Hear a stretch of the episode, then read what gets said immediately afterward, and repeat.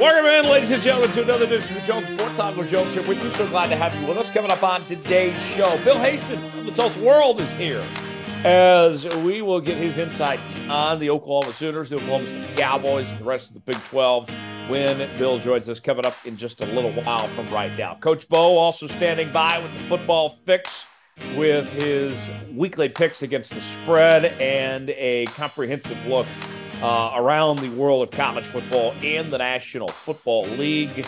Uh, we'll also be bringing you our Big 12 breakdown segment, uh, as well as our Tom Foolery story of the week coming up at the end of the show. Thomas Bridges is here with me, as always, as well. Uh, Tom, so much to get to. Football officially back. College football, great first weekend.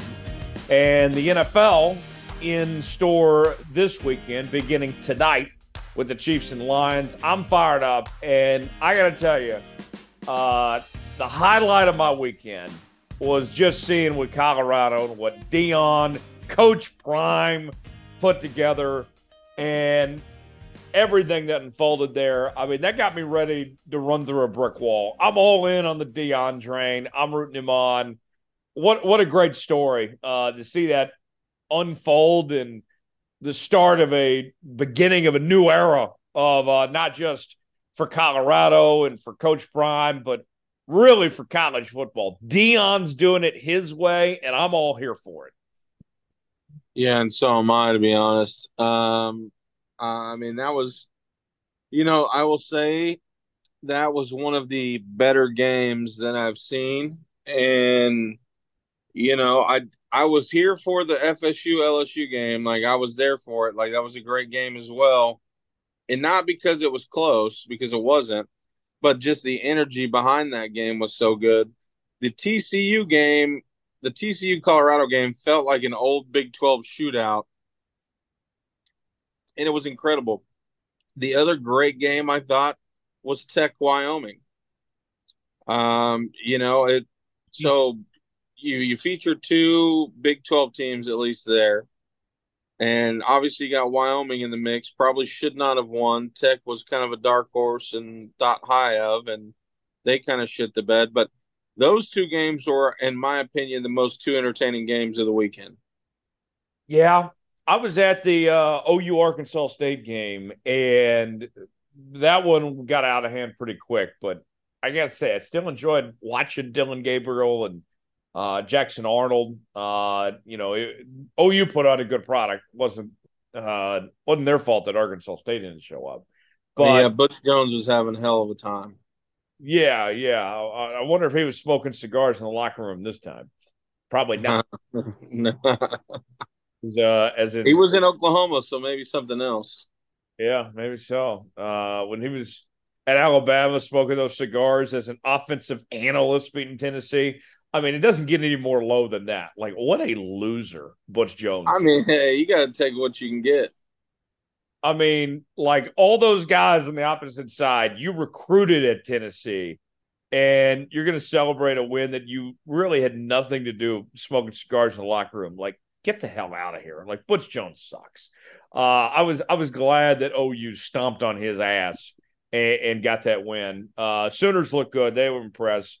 But for me, the story is just Deion, and you know, afterwards, he he's in the locker room, and you know, his speech was was just had me fired up. Him confronting Ed Werder uh, of ESPN, although kind of odd, I, am not going to hate it. Uh, in all honesty, I mean, De- Deion is who he is, and there's nobody like Coach Prime I, I cannot wait to see what else he has up his sleeve. Like this week, you know, the TCU thing was a big deal. Now you had to this week playing an arch rival in Nebraska. First game at Folsom Field.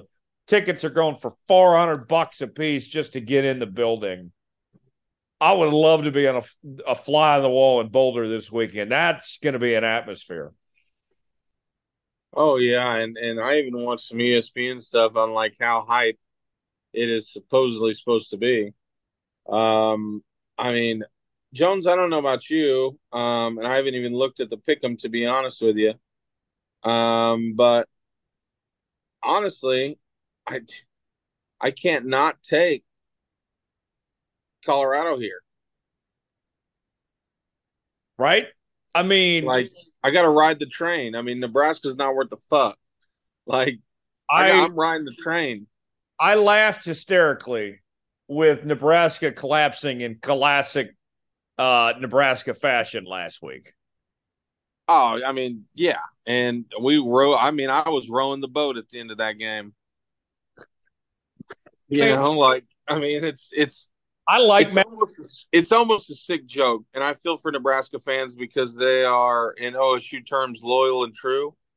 But damn, if OSU, I mean, and OSU had me drunk as a skunk last week, yelling and ready to drive to Stillwater and fire Kasey Dunn myself. I was ready to January 6th, Kasey Dunn. Oh. Um, yeah, you know what I mean?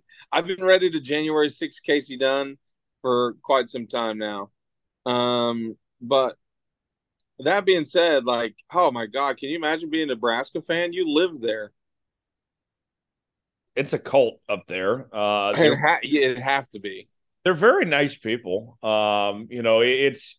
I'll say this about Nebraska fans, Tom. Like, I respect the passion and loyalty that they have that program because that program does not deserve that fan base. Um, no, but not at all. With, and and watching that game Thursday night, like I'm sitting here, I'm saying to myself, like, here we go again. You know, Matt Rhule, I, I like. I think he's a good head coach. I think he was the right hire for Nebraska, but I mean, same song, 15th verse again. Nebraska find a way to choke. And I think they'll make it interesting with Colorado. I don't think Colorado blows them out. Uh, remember, Nebraska's had a few extra days off. Uh, but I'm telling you, it's it's an exciting time for the Colorado Buffaloes. And the NFL coming back this weekend, Tom. Like, I am. Uh, I don't know about you. I, yeah, what are you doing all weekend? yeah, I got a lot going on, but I am taking a a fantasy football sabbatical this year. I'm not playing fantasy. Good for you. I need a year. I, I'm, I'm not. I'm being serious. Good for you. I just want to enjoy the games. I want to root for my team. I don't want to have to worry about, you know, is I'm just going to throw a name out there. Is Cooper Kupp playing this week or not? Which he's not. Like, oh. you know, like I don't want to sit here and have to worry about that. I just want to like is Travis Kelce playing this week? Is is you know if I were in a dynasty league, for example, like oh is is uh when's Chris Jones going to get this contract or Nick Bosa? Like I don't. oh, to, did I did I fuck up and draft Jonathan Taylor? Like, and you did. Uh, I don't. I did, yeah, in one of my five fantasy leagues. So let me go vomit real quick. I don't want to deal with that. I just want to enjoy the games and and be invested in the product that is. Like, you know, we don't play fantasy with college football, and I like college football better than the NFL. So I'm not playing fantasy this year, but I'm very excited for what's ahead and I mean, there's a lot of different directions we could go, Tom, but I I feel like the number one story entering the 2023 season is the Aaron Rodgers circus heading to the New York Jets. We spent three straight off seasons speculating, wondering about Aaron Rodgers' future in Green Bay and how upset he was ever since they drafted Jordan Love and the decisions that that organization made. And finally, here we are, Aaron Rodgers with a chance to prove himself, to do his own thing, to take New York by storm. I mean, Tom, Brady leaving New England to go to Tampa Bay was a big deal. And for him to get that ring and all that was something else. But considering how much, how long the drama was of Brady in Green Bay. I mean, call me crazy. This feels even bigger than when Brady left New England for me, just because this has been in the making for how many years now? I mean, I can see that. I don't, I'm not ready to call it bigger than Tom Brady leaving Green Bay or Tom Brady leaving New England, just because Tom Brady leaving New England felt to me, even though I was not a Tom Brady fan, to me that felt like Tim Duncan leaving the Spurs. I mean, I'll say this: Brady left New England with really nothing to prove. He felt that way, but he really had nothing to prove. I feel like Rodgers, with only one ring at this point, actually has something to prove here. Rodgers wants to submit his legacy in that upper echelon and, and and show that Green Bay held him back. I, I think that's the difference here is that Rodgers actually has something to prove here. Okay, okay, that's ah, okay. I can. Oh, that's fair. I, and I think you're right. I think, I think Roger. I think Aaron Rodgers is a little bit more vindictive than Tom Brady could have ever been leaving. You know, leaving um, New England. New England. Like and, and, and rightfully so because Tom Brady's like, well, fuck it, I gave you guys everything, and you guys have what seven titles because of me. So if, uh, if you don't like it, eat shit. I did what I needed to do, and I'm gonna, you know, enjoy my career and do whatever the hell I want to do. Yes. Now Rodgers, on the other hand, I let me stop you there. I don't think any, I don't think anybody from New England hates Tom Brady. I mean, I went to a Tampa Bay game, and there were people with half Patriots, half Tampa Bay game, you know, jerseys. Hold on, hold on. Let me stop here for a second here. Uh, on on the Rodgers front too, like comparably speaking, if let's just say, for example, if Brady would have gone to Tampa Bay and would have been bad the entire time, we still would have said, you know what? He got old. He was in his 40s. He's still the greatest of all time. If Rodgers doesn't work out in, in New York, people are going to be on his throat, on his ass, and will never live it down. There's much more at stake, I would say, for Rodgers going to New York than there ever was with Brady going to Tampa Bay.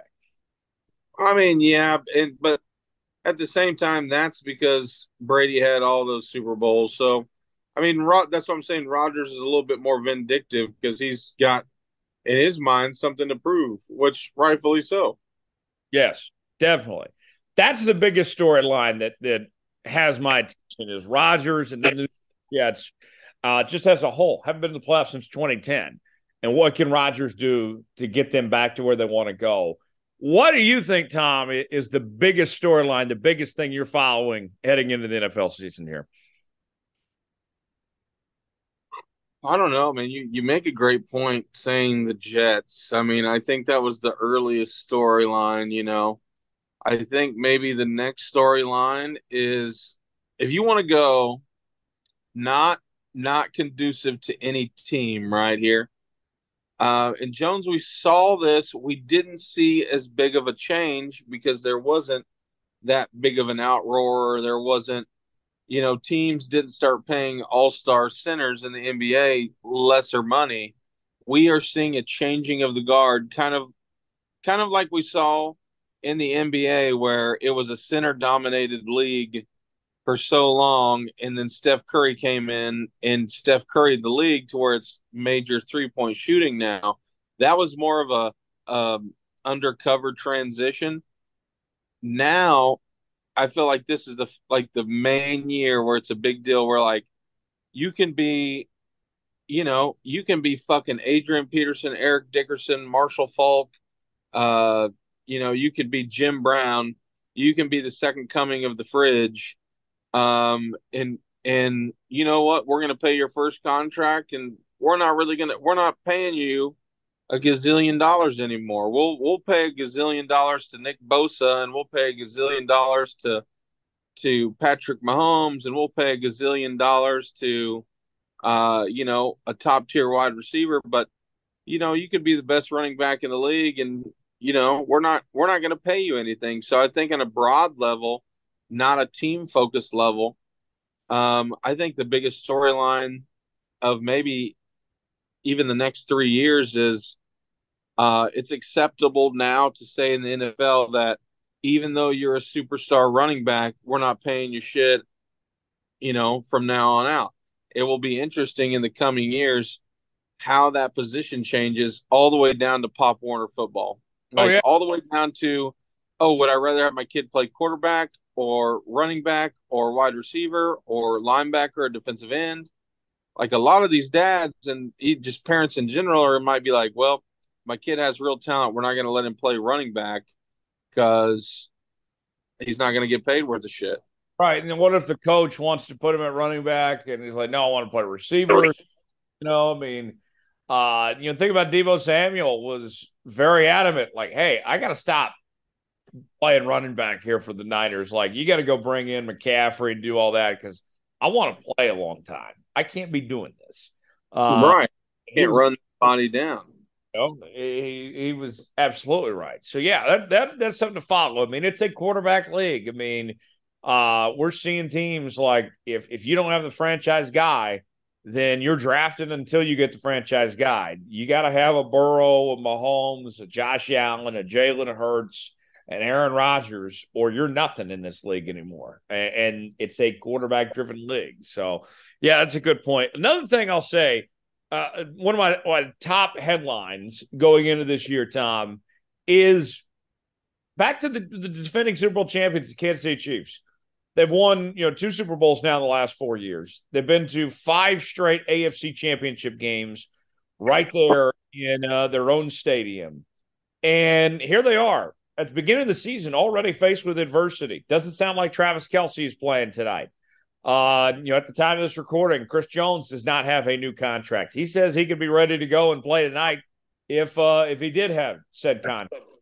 Uh, but with that said, with speculation about him being potentially traded and Chris Jones and uh, Travis Kelce with his injury, I mean, stakes are high, and it's a tough road ahead for the Chiefs to repeat. You know, even with all that being said, you have number 15 under center, you're going to have a chance to win every game no matter what. But it's not like that the Chiefs were by far the best team in the league last year. The Eagles had a better roster than them in the Super Bowl. The Bengals were just as good. The Bills were a good team. I mean, everybody's picking the Chiefs to win the Super Bowl again, and and we'll reveal our Super Bowl picks here in just a second. But I say all this to say it's easier said than done. To, for this kind of foregone conclusion that people are pointing to that the Chiefs are going to win the Super Bowl again and that that's the dynasty and all that, slow your roll here. I mean, yes, they should be favored. I think two things can be true at once. The Chiefs should be favored, yes, but their path, their road to get there is going to be extremely difficult. Everything still has to go through, you know, their way, and they're going to have to overcome some adversity right away. They're going to be tested immediately. Oh, I mean, yeah, and they're obviously going to have their target on their back as the Super Bowl champs, and you know we've seen how hard it is to repeat as Super Bowl champions. I mean, who was the last one to do it? The Patriots, you know, what, 12 years ago, 13 years ago, 14 years ago? Yeah. Uh, it's not easy to do. You know, we've seen it in the NBA a couple times, well, several times, but not so easy to do it. And and I think we're seeing a little fallout. Maybe is Chris Jones holding out because hey, hey, motherfucker, I'm Super Bowl champion and I need more money and I'm you know, I've gotten all this hype in the offseason and I'm supposedly the best defensive tackle in the league and I'm better than Aaron Donald ever was and I need all this money. Um I think that's a little bit of it. Um and if he was, you know, true, you know, he's got what now, two rings or just one? Yeah, two. So yeah, I mean he's he's Gucci. Go get your money, Chris Jones. Um, you know, do you need three? Do you at this point is Chris Jones a Hall of Famer? If he was to, let's say, have two uh, pretty good years and make you know defensive all te- like all defensive NFL teams in the next two years, is he a Hall of Famer? Jones is a first team, first ballot Hall of Famer right now. Four time Pro Bowler. He's been an All Pro. He's got two rings. He's a Hall of Famer. So at that point, I think I'm not. I'm not disagreeing with him. Go get your money go get your money. And I think that's maybe what he thinks too, because like, what else does he have to prove? You know? Yeah. And he, he's still he's still at the top of his game right now, arguably. So I get where he's coming from. So, but to your point too, it's going to be a little bit harder for the Chiefs. You know, you got Travis Kelce aging. Um, you know, Mahomes is still going to be good. I think I, I do like I do like what they're doing on the offensive side of the ball with you know some other players, but you know, you're going to run into this being so successful, and it's so hard to repeat. Absolutely, uh, easier said than done. With that said, let's uh, give our our Super Bowl and our uh, MVP picks. Uh, Tom, I, I can't not pick Mahomes to win the MVP. I think that's kind of too easy. I got to go Mahomes to win the MVP. Uh, who is your uh, your MVP pick? I I want to be different than you, and I can't be because Mahomes has the league on lock. But for the hmm, for the sake here's here's what I'm going to do for the sake of being different. And this and Mahomes could still Mahomes could still win the MVP and this not be true. Um, or my Super Bowl pick, you know, doesn't have to be the team that the MVP's on. I don't. I I haven't looked at the stats at how that works out yet, but the team that has the MVP, how many times do they go to the Super Bowl? Uh, I want to see that. I'd like to see that stat. I don't have time really to look it up. Happened last year, yeah.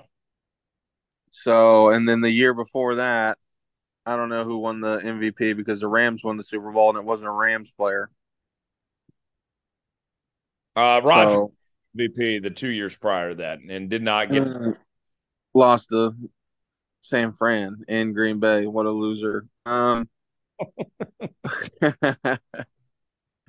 um, probably why the Rams won the Super Bowl because they probably wouldn't have won in Green Bay. But get to um, all right.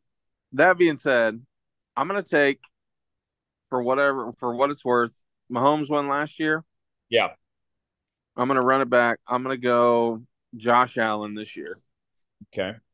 Um, another name I'd throw out as a as a good X factor, a dark horse for MVP. Don't rule out Justin Jefferson. This guy had nearly 2,000 yards last year, and he's far the best receiver on his team. Thielen's not there anymore. Um, you know, like he and Ja'Marr Chase, I think, are close talent wise, but Ja'Marr Chase is in a loaded receiver room. When's the last time a receiver won it? Calvin Johnson, maybe? Never won the MVP. Yeah. Um, and Cooper Kupp was a triple crown winner. Yeah. And his team won the Super Bowl. He didn't win it. Yeah. I'm not saying you're wrong. As a dark horse, he could be. I don't think Justin Jefferson had more yards last season than Cooper Kupp did because Cooper Kupp was about to break the record.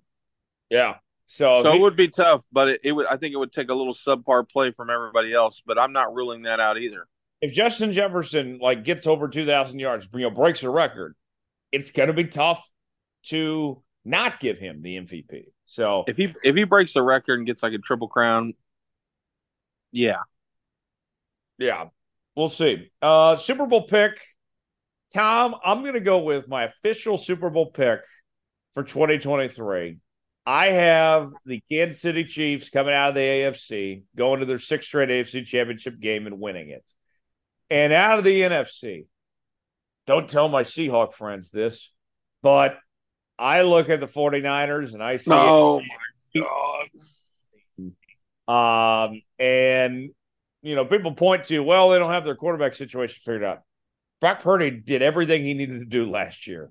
And he's only going to get better from here. I think Brock Purdy is going to be fantastic. Uh the Niners, I like them a little bit more than I do the Philadelphia Eagles. Uh, I thought the, the Eagles got a little worse this year, quite frankly, uh, with what they did their roster compared to last year, that they lost a little bit too much. Uh, Eagles still going to be very good, though. I'm going a rematch of the Super Bowl from what five years ago. Uh, Chiefs Niners. Chiefs win the Super Bowl again. Not going to be an easy path to get there, but Andy Reid, Patrick Mahomes, Travis Kelce, and Chris Jones find a way to get the job done. Chiefs over Niners in the Super Bowl. Tom, give me your pick. Jones, I'm gonna hit you with a classic, and I'm gonna hit you with one that makes me sick on my side. And in no way am I advocating for this team at all. In no way. I, I think this team got a lot better. Oh no. Um, I hope I know. You're not about. I know. I know. I know. That's yeah. That's that. That's that devil's music. Um, dun dun. It's not going to be the Eagles. I think it's so hard for. Uh, when's the last time a? Well, I can probably guess when the last time a losing Super Bowl team went back to the Super Bowl. Uh, probably the Chiefs. Uh, uh well, actually, oh. No, uh, no, no, no. It was two years later. The Chiefs went back to Super Bowl after they lost the Bucks. Okay, never mind. Continue. But before that,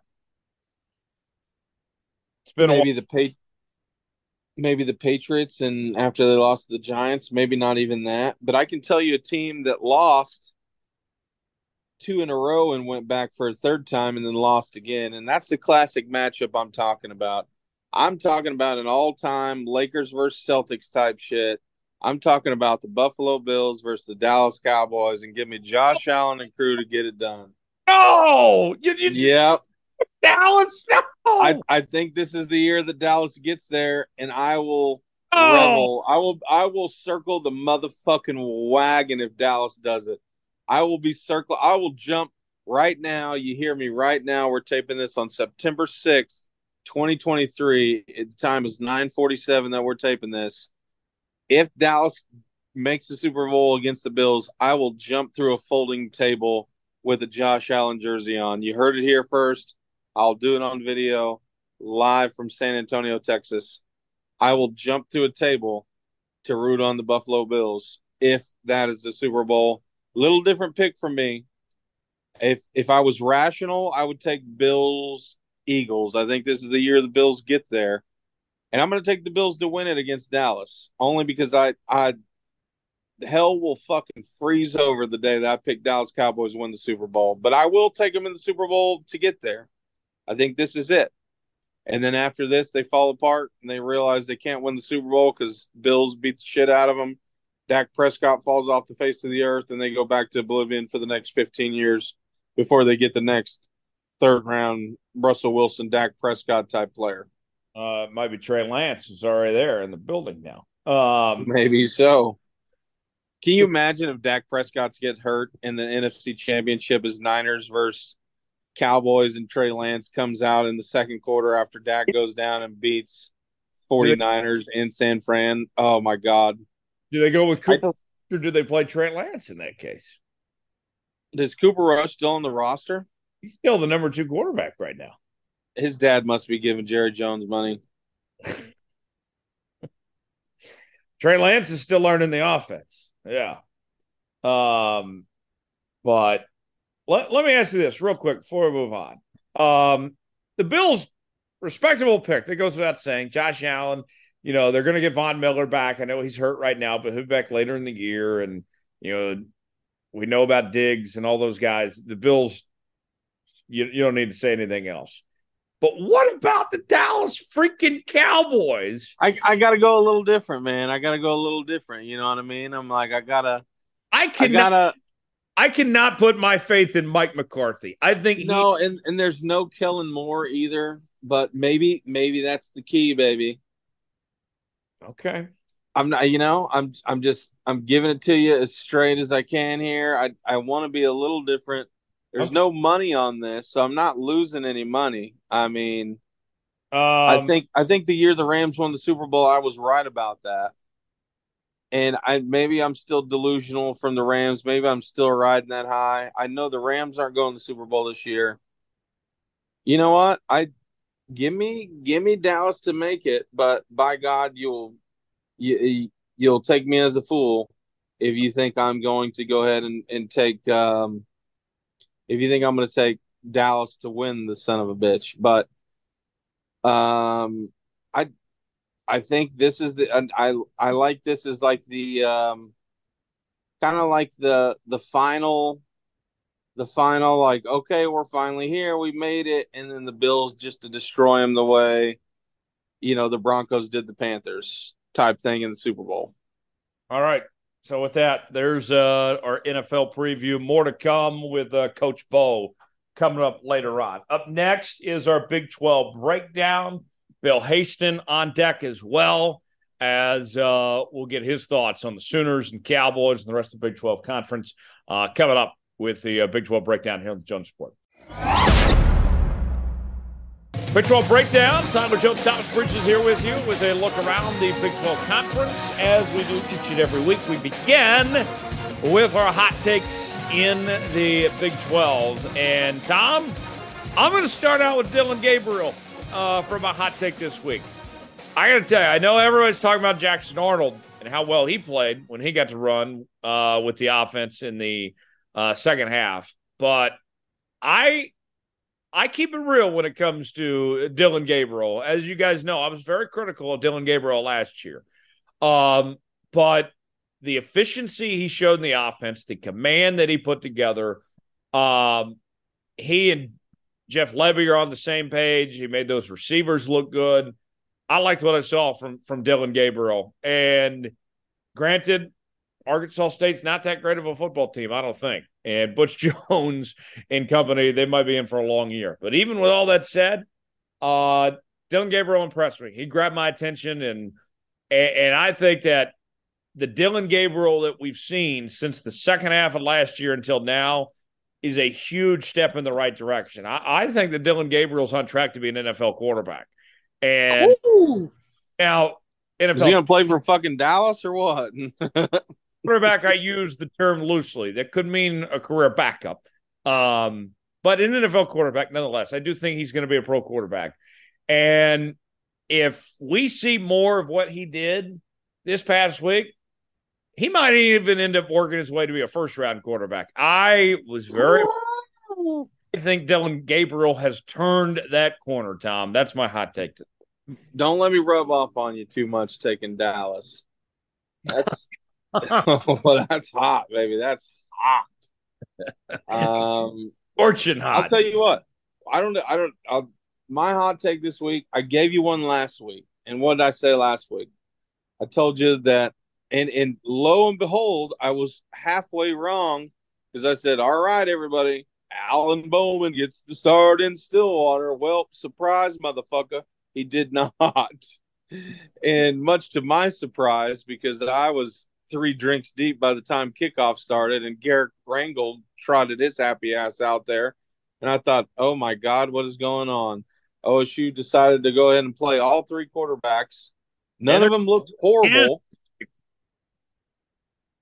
None of them looked horrible.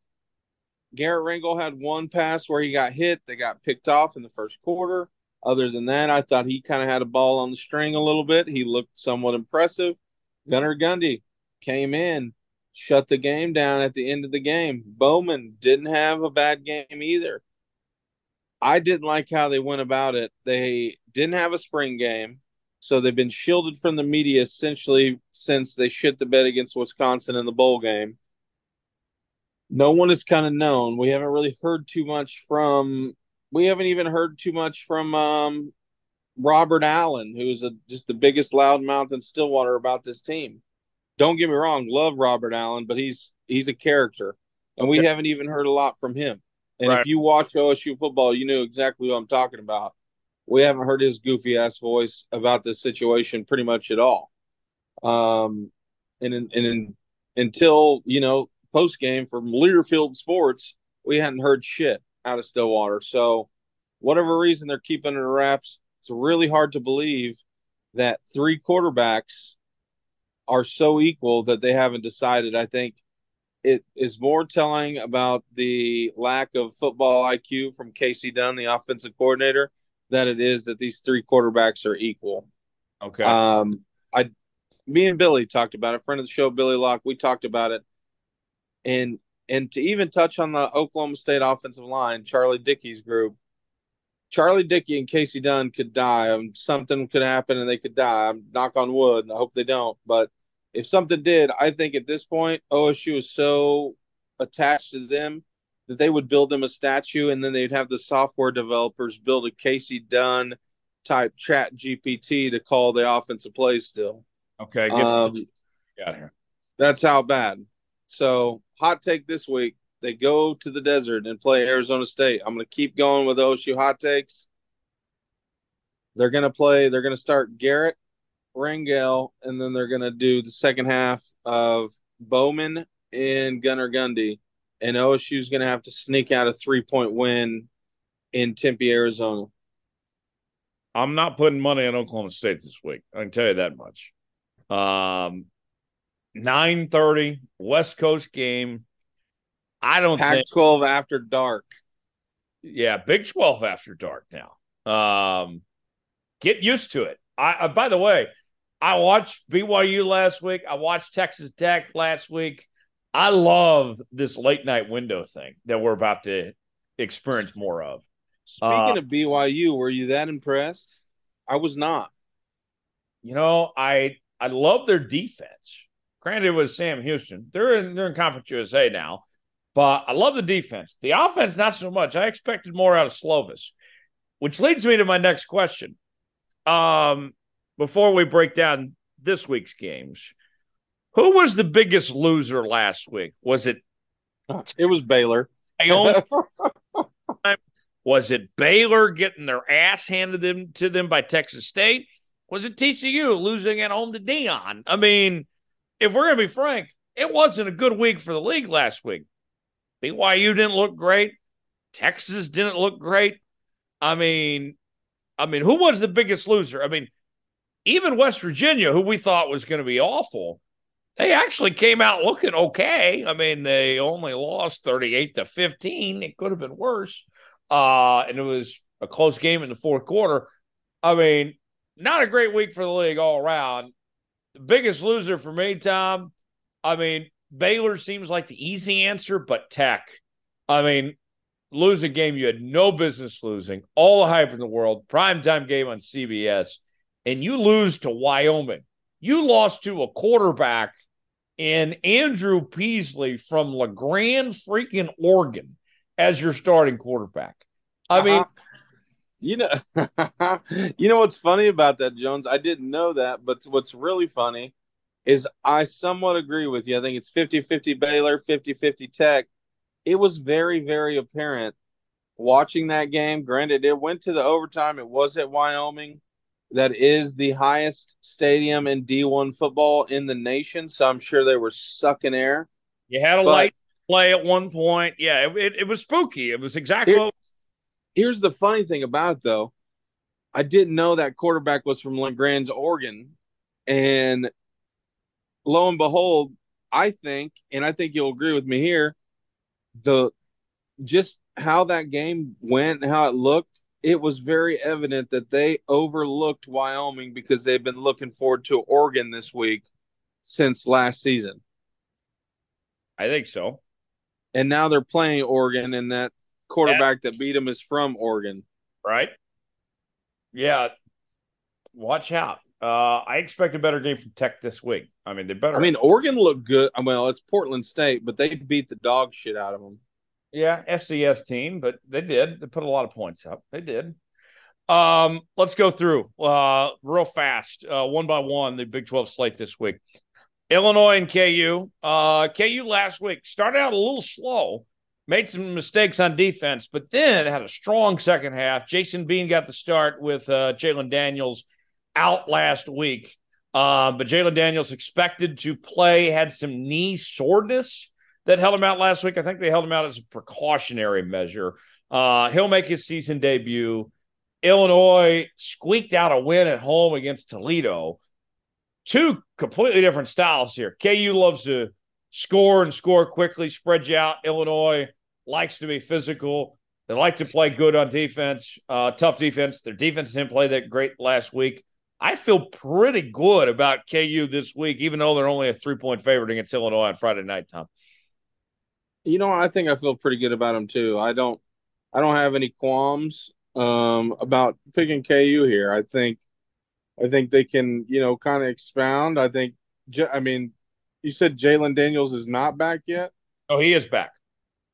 No, I mean, so there. I mean, there you go. I, I, I did think though, Bean is who's the best backup quarterback in the Big Twelve, and why is it Jason Bean? My it's either Jason Bean or Maalik Murphy or Jackson Arnold or Arch Manning. No, Art, I didn't. Okay, yeah, yeah. I mean, so KU has Jason maybe Bean, the most consistency of the quarterback position they've had in years. I'd take Jason Bean over some starters in this league. I mean, Yeah, I mean, I'd love to have Jason Bean in Stillwater at this point. He, I mean, honestly, Jason Bean was I mean, really right now. Yes.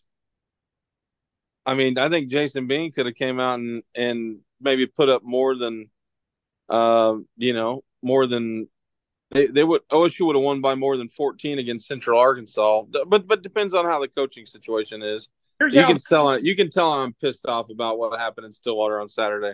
Tom, real quick, this is how I see this game going. The difference in this game. KU scores 40. There's no way Illinois can can keep up at that rate. Like, I mean, KU's defense might not be that great, but there's no way that Illinois is going to have the offense to hang with the Hawks. No, I'm I'm thinking I think you're actually spot on with 40. I'm thinking 40-23 KU. Okay, I'd take that. Uh, Iowa and Iowa State. This game ain't going to be pretty. I lean towards Iowa. They've owned this series. The game is in Ames, but um, expect this to be like a 17 to 10 affair. It's going to be low scoring. It's going to be ugly. Um, this is going to be like, you know, a weekend at your in laws. So who you who are you thinking?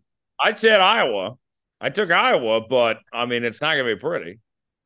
You think? I mean, so I'll tell you one of the more shocking teams. We did talk a whole lot of shit on Matt Campbell last week, and I thought from that game that, you know, I thought that that Iowa State command like commandeered that game and had control of that game the entire time uh, was actually pretty shocked. What what we both say that we would be shocked that if Northern Iowa went and took them out. And yeah. I thought Iowa State handled themselves pretty well. I wasn't that impressed with Iowa last week either. It it is in Ames, if I'm not mistaken. I think. I what's the line on the game? Iowa by four. Ooh, okay. So okay, I got to go by Iowa there. Maybe by Iowa by a touchdown, but not more than that. Um, Baylor and uh, Utah as uh, we roll through the Big 12 slate here. One by uh, Baylor, embarrassing loss last week. Utah, strong win with a backup quarterback on the road. Back to back Power Five games for Utah. Future Big 12 matchup here. Uh, Utah is by without a doubt the better team, and I'm very worried about the Baylor Bears. Like I, I, think even with a backup quarterback and everything, and Baylor's playing with a backup too because ba- Blake Shapen's out for the next two to three weeks. I could see Utah just going in and curb stomping Baylor. Uh, Baylor last week should have been a wake up call. There, there is no excuse, and, and I'm I'm starting to have my doubts uh, about Dave Aranda here. I mean, he had what Matt Rhule's kids when he first came in, right? And now he's probably been there long enough that you know, okay, he's he's there now.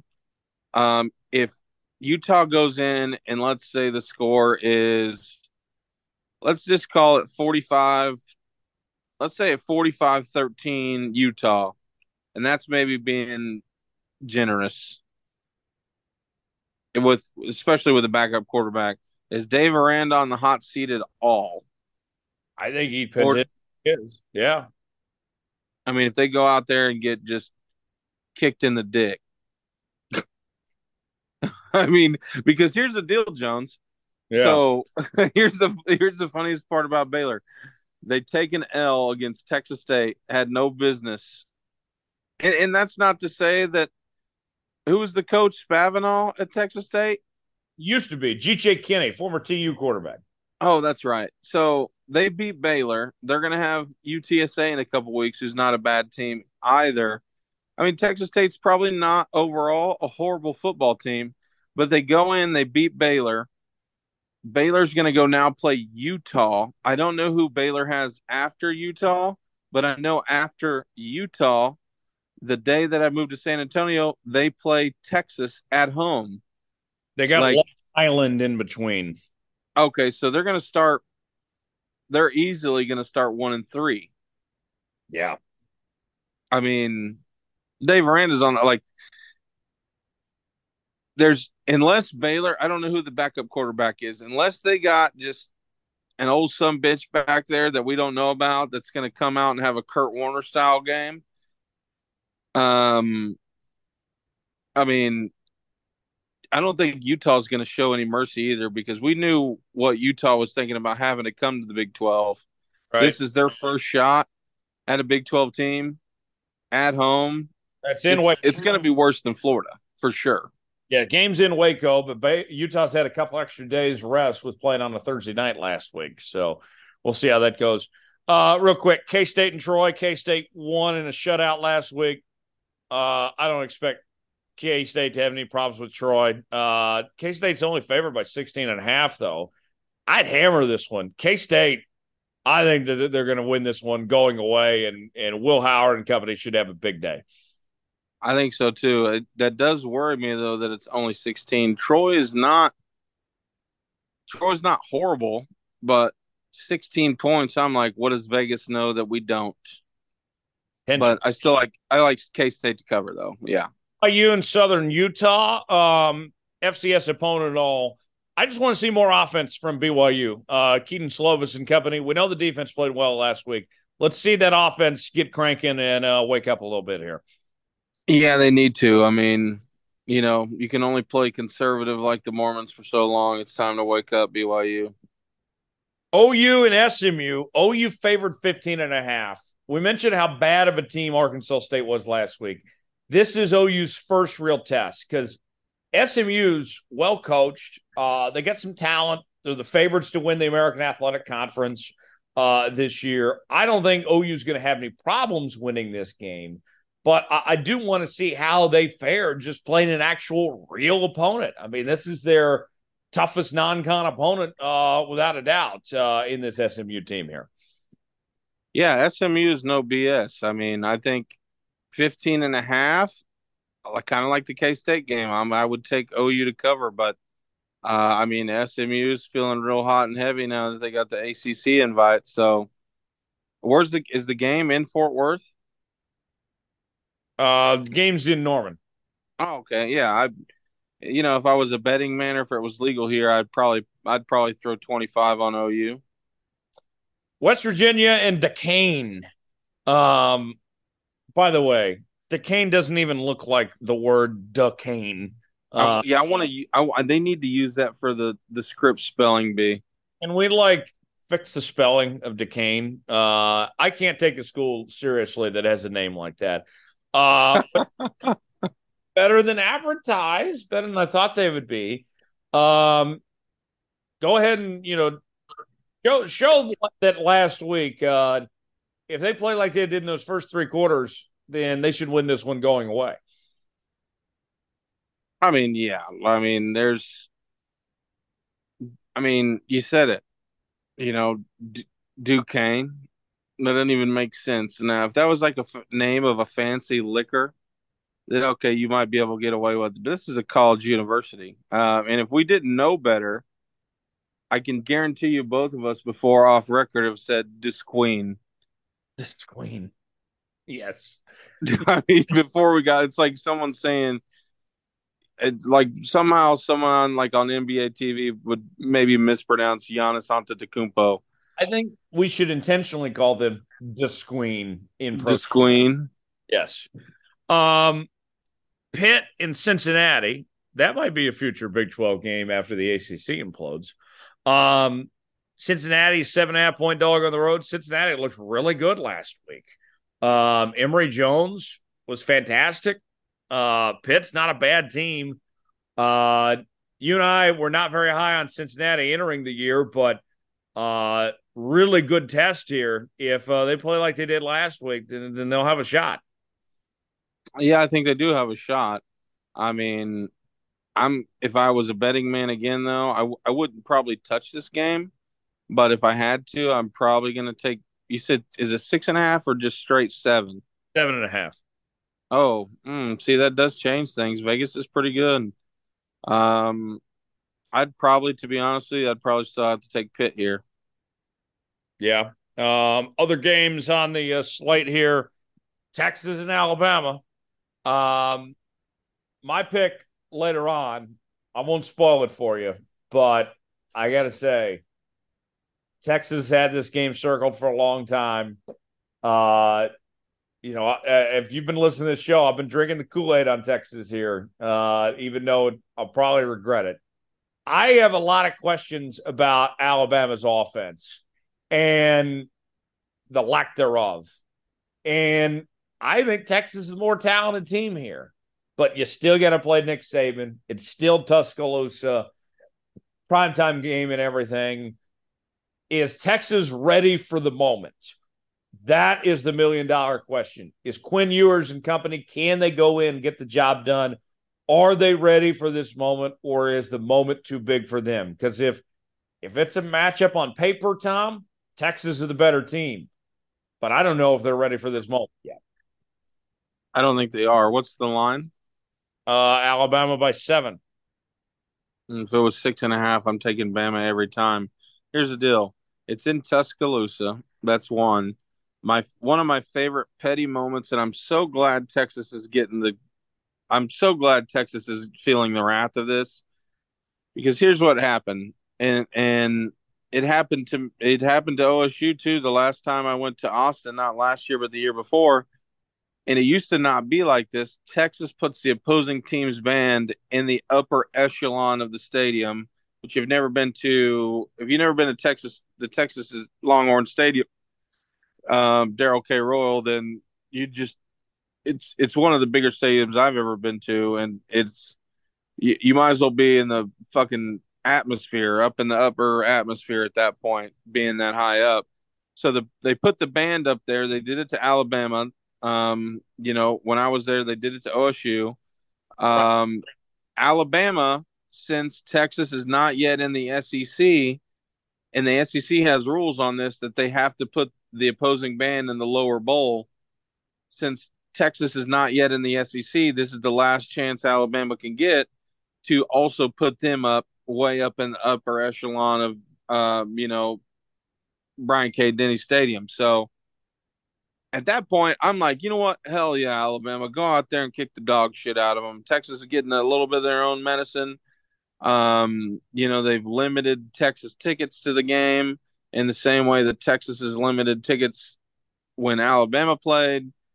Um, Texas is getting a little bit of their own medicine, and I and, and in a weird, in a weird occurrence, I am rooting for Alabama to just kick the dog shit out of Texas. Um, it's going to be a very interesting game. Uh, you know, if, if Texas is ready for the moment or not, and are they going to injure another Texas quarterback? They've done that the last two games against UT. Oh, we better knock on wood. I don't like to see anybody get injured, but you have a good point. Very, yeah, exactly. Oregon and Texas Tech. Uh, Oregon six and a half point favorite. We'll pick this game later. Oregon, so so talented. Uh, Bo Nix really turned a corner last year in the right direction. Texas Tech coming off that disappointing loss in overtime last week, and, and I think they were looking ahead. Tyler Shough looking to get revenge against Oregon and all that and everything. Oregon's a more talented team uh, than, than, Texas Tech is. I think Texas Tech was drinking too much of their own Kool Aid, getting too uh, excited about themselves this year. I, I, I like Oregon to go in and uh, and take care of business in Lubbock. Won't be easy. Should be a competitive game, but uh, I think this is one where Oregon pulls away in the fourth quarter. I think it might be a little bit worse than that. I, I'm I'm going to go out on a limb here, and I'm going to say Oregon by 16. Okay. UCF and Boise State. UCF looked really good last Thursday night. Couple days rest, uh, playing on the short week last week. Now you go to Boise, um, and these were the two faces of the group of five for a long time. And Boise State never got that chance to move up. UCF now is uh, you know a staple of the Big 12 conference and their future is extremely bright as the youngest Power 5 program in the country. Uh, Gus Malzahn's offense was really rocking last week. Boise State really just got their ass handed to them by a pretty good Washington team, might I add, last week in Seattle. Uh, UCF, I, I think UCF's going to come into the uh, the Smurf Smurf turf. I only I know they're only three and a half point favorite, but I don't see UCF having any problems with Boise State. No, neither do I. No, I will say Boise State was respectful as a football team in the beginning of that Washington game, but you're absolutely right. UCF looked pretty good, uh, you know, on Thursday. Granted, inferior opponent, but it's not easy. That's a long journey, Jones, from Orlando to Boise. That might as well be going from New York City to LA. Yeah. Um, Houston playing Rice. Battle for the city at Houston. The game at Rice. Houston a nine and a half point favorite. Houston won in controversial fashion last week against UTSA. An upset win at home, 17 to 14. Now taking on this Rice team. Uh just X's and O's wise, talent level in the field. That that Houston team, I mean, they have their flaws, don't get me wrong, but they're a hell of a lot better than what, what Rice is going to put out there, Tom. I mean, yeah. I mean, Rice, uh, what, for the first quarter, they hung around with Texas, but I mean, it's a wrap, right? Right. Now, they, uh, they pushed around Texas's O line a bit, Rice did. But, I mean, they didn't really do anything offensively, and that's going to be an issue. TCU taking on Nicholls. Um, TCU last week, a valiant effort. I want to see from TCU what they really need to do. We know the offense can score, but the defense needs to show that they can actually get stops. And Chandler Morris has cut back on the turnovers. He's got to get more accurate. In the two games we've seen him start, both against Colorado the last two seasons, he has not been accurate, hasn't been taking care of the football. We know he can throw it across the yard all day long and he can score touchdowns and all that. But Chandler Morris, that's what lead this offense, be the back of this team going forward. Plus, it's got to be more active quarterback. Yeah, Jones, I'd like to see more out of them, and and I think this is a good chance too for Sonny Dykes and and that defense too. To you know, they're playing Nicholls, and was it Nicholls or Nicholls State that beat KU a couple years ago? Oh, it, it was same school, Nicholls. Yeah. Oh, okay. So I don't think that's going to happen here. Um, and I think TCU, I like to see them bounce back and you know kind of dominate. So I mean, I think they could. I think they could blow them out of the water. Uh, and then lastly, uh, we kind of talked about in our hot takes: OSU and Arizona State, nine thirty game uh, in Phoenix. We'll talk more about it with Bill Haisten here in just a second. OSU's quarterback situation, they're going to play all three quarterbacks, it sounds like, this weekend. I don't think this is going to be pretty, but Arizona State's not that good of a football team.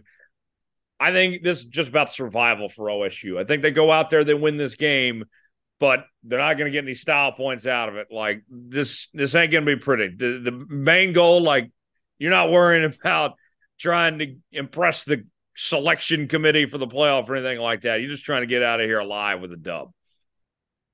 Yeah, I think that's that's so. And and from what I heard from just the camp and stuff, it sounds like they're going to play one quarterback a half and the other two the the second half or however they want to do it. But um I personally am sick and tired of that shit. You need to that's why you have all off season to figure that out. This is no time to experiment. They're not going to win the Big 12 or anything, but I'd like to see a better product on the field and you mentioned Arizona State not a great team, but um I mean, there's no reason OSU shouldn't win this game, but I'm I am nervous. Yeah, I get that. Uh, I totally do. So, uh, with that, that is the uh, Big 12 breakdown for this week. Uh, Bill Haisten going to join us next. We'll get uh, Haisten's thoughts on uh, OU and OSU and the rest of the Big 12 coming up. Uh, that on the other side. Stay with us. Join us now, the Jones Report this week. Pleased to welcome back to the show. It is Bill Haisten from the Tulsa World, covers the Oklahoma Sooners, Oklahoma State Cowboys, University of Tulsa, Oklahoma City Thunder, and the great high school sports scene there in the state of Oklahoma right. as well as he joins us right now. Bill, always pleasure to uh, chat, my friend. How we doing? Good, Tyler. Uh, like I mentioned when we were chit chatting before you pressed play or pressed record, uh, talking with you is a nice diversion away from watching the Rangers get beat again. So I'm, and I mean, holy cow. This time tomorrow night, there will be uh, the NFL season will have kicked off. So we have a, a very interesting first weekend in the NFL, and then the college schedule for the weekend is off the charts. Colorado, Nebraska. I can't. I mean, I am so fired up to watch Colorado, Nebraska for both sides for you know reasons that apply to both sides, and obviously uh, Texas, Alabama uh, Saturday night, and and OU SMU is a compelling game because I'm not you know, there's no uncertainty as to who wins the game. It's just how will OU look? Will OU be as efficient and as ferocious and as energetic, you know, Saturday as they were last week against Arkansas State? I, I was blown away by OU uh, last week. I was blown away by both quarterbacks. Um, so we'll see. I mean, that was a great first step for OU. OSU's game Saturday night. Uh, has the potential to be really funky, uh, but fascinating at Arizona State, who I don't think is very good yet, have a, a new coach. In fact, I picked OSU uh, to win this game, and, and my explanation in the pick in the paper was in the time that Mike Gundy has been the head guy, Tyler, at OSU, Arizona State's had five different head coaches. And in the last 15 years, um, OSU's won 140 ball games and I, and Arizona State's won 90. So I just figured, you know, OSU's quarterback situation is pretty cloudy at the moment. I don't know what they have. I don't. I, I, apparently, they don't know what they have. But OSU has an identity of program stability, and they've been finding ways to win for a long time and I think they'll find a way to win Saturday. And t- Tulsa goes up to Washington, and I saw that one of the ESPN top ESPN college football people expressed the opinion that Washington may have the best offense in college football. So um, Kevin Wilson had a great debut. Uh, TU had a pretty uneven first quarter, turned it over three times, trailed by seven. Uh, could have easily trailed by 14 or even 17, but got it together 142 7 over Pine Bluff. So uh, Tulsa up at Seattle this week, hosting OU the week after that, Tyler. So um, interesting two weeks coming up for TU. And then, of course, the high schools around here are just ridiculously uh, intense and uh, interesting. And Jenks Union Friday night, I'll be at that one. So uh, just a super great uh, Cowboys Giants Sunday night. Holy cow! Uh, so what a great, great first full weekend of football. I'm fired up for it. I will not be leaving uh, my couch, uh, soaking it all in. I mean, Friday night, Jenks Union. I mean, my Jayhawks playing Illinois. Good college game too. I mean, right, that is a good game, right? It's uh, it's stacked all weekend. I can't wait for it all. Uh, certainly going to be fascinating to watch. Let's start off with the uh, Sooners, who you mentioned first. I was there Saturday, saw them blow the doors off Arkansas State, seventy-three to nothing. Was very impressed what I saw with that Oklahoma team. And you know, if if you looked at the box score, uh, Bill, it'd be hard to find any flaws with what Oklahoma did. But if we're going to nit, get nitpicky and look at the film and such, there was a number of times where did OU play great? Yes. But Arkansas State just made a lot of dumb mistakes and stood in their own way, leaving were, yeah, missing, were... missing wide open receivers, careless penalties, and such. Like, I came away from that game. Great win for OU. But I mean, another team that has a smart coach, like an SMU or something, is probably looking at that film and said, wow, there were so many opportunities that Arkansas State missed on here that uh, right. might get exposed here pretty soon. No, I would say, well, I mean, I don't think anybody came out of the OU opener with any sort of delusions that, oh my lord, uh, this is a top five team. They're not. They're not. I, I don't know how you could possibly know what they are yet. Right. And that's what I wrote actually that night was is we won't know really till October seventh. I think we won't really really know what OU is made of. We won't really know or have a clear definition of this team until you know, mid evening after they've played Texas on the seventh. And by then, uh, because I, I mean, I expect OU. I mean, if you look at it, OU is going to be favored and should win uh, each of its first five. The fifth of those five being Now the fourth game, Tyler, is interesting now because it's at Cincinnati. Right. Cincinnati lit it up last week. They've got a new coach. They're rebuilding. They're I they're I don't think they're anywhere near where they were when they went to the playoff, but uh but I've talked to Tulsa people for years who say that playing at Cincinnati is tough. It's tough. And the fans are right on top of you. And they're very vocal and it's intense. And that's Cincinnati's first Big 12 game ever. So those people are going to be fired up to have OU in their house. Big noon and everything. Yeah. First Big 12 game ever. And so uh, that's not going to be easy. And then Iowa State uh, the following week. And Iowa State has a history of winning games uh, against teams with deeper, more talented rosters. But I mean, in Norman, there's no excuses. Come on. I mean, you don't lose that game. So OU should be 5 and 0 going into the, the Texas game. I don't know what Texas is made of either. I mean, they they weren't very good for a half against Rice, and then you know won comfortably. But uh, we'll see what Texas is made of Saturday night at Tuscaloosa, and then certainly what OU is made of uh, by the end of the first six games. Uh, that sixth game being OU Texas uh, in the Cotton Bowl. So, uh, but no, I mean they just did Saturday against Arkansas State, Tyler. Exactly what you're supposed to do. If, the, if that was golf, that would have been a uh, an easy par. Uh, I'm not ready to give them a birdie or an eagle for beating a bad Arkansas State team by 73. Uh, SMU probably will be. Uh, uh, well, we'll see. I mean, I would, I would, I would expect SMU to to have a cleaner, better performance than what we saw from Arkansas State. But, but again, no excuses. This in Norman. Oh, you should win by a million. Uh, but how does it look? That's, right. That's why I'm interested in the ball game. You know, and, and I come at this from an outside perspective, but when I looked at this Oklahoma team entering 2023, Bill, I looked at wide receiver position had some gaps. The defensive line looked undersized. Uh, you know, kind of lacking athleticism.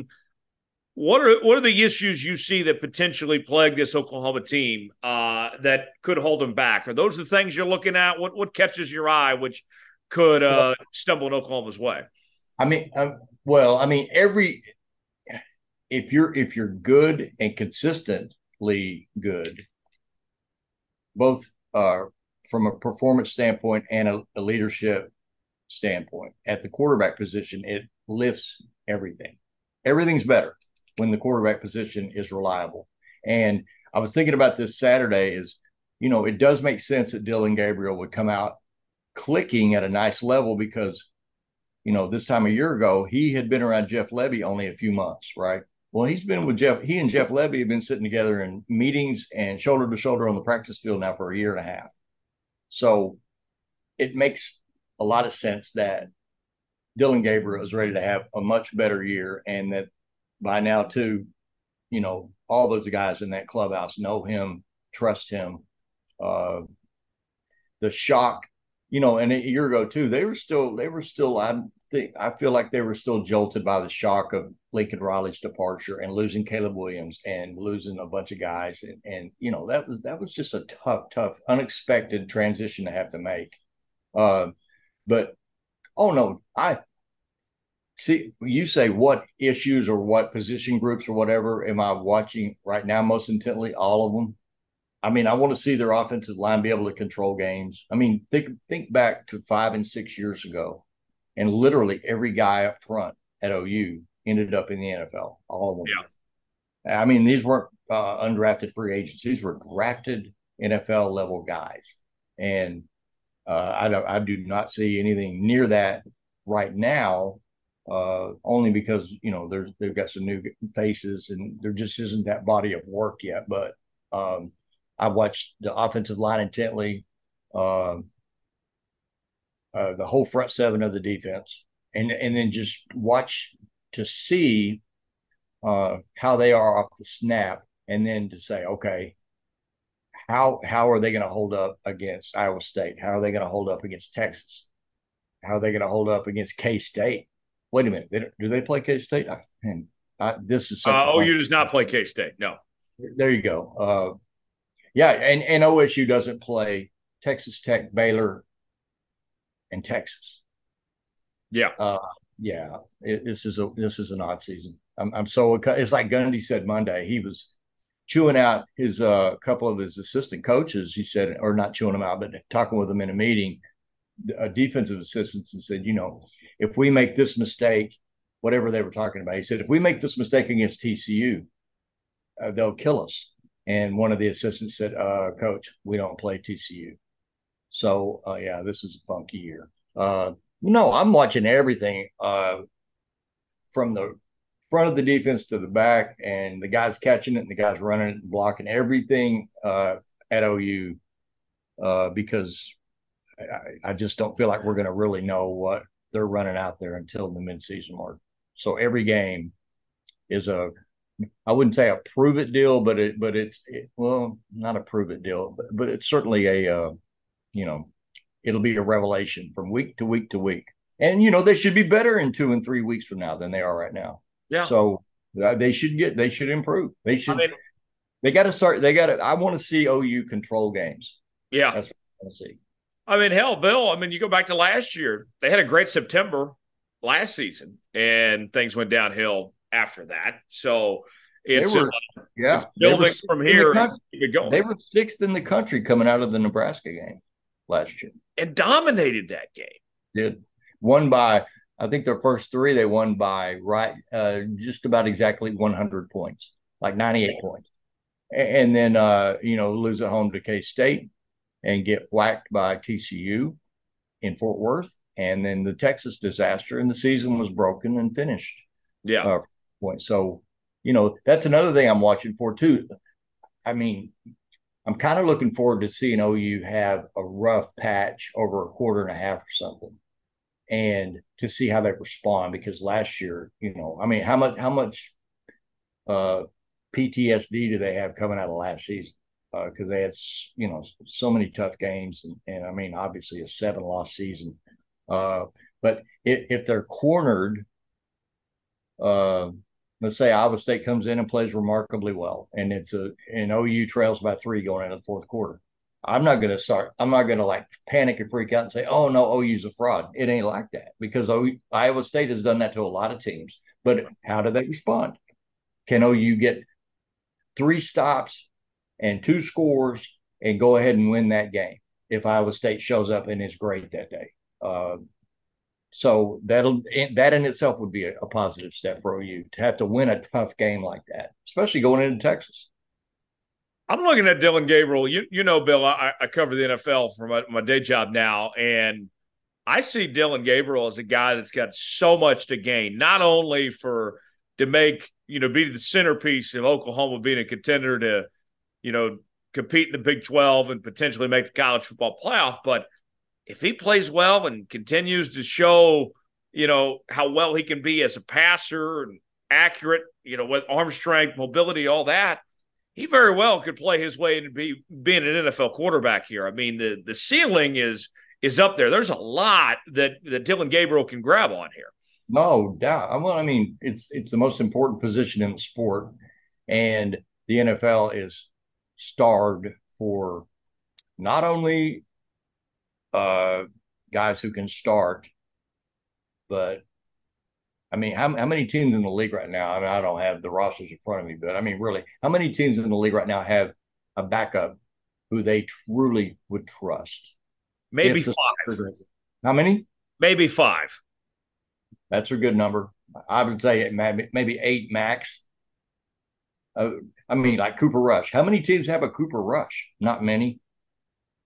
I mean, you know, a few weeks ago, a few weeks eight. ago, everybody thought that the Patriots were happy with Bailey Zappe, and then he got caught a couple days later. Right.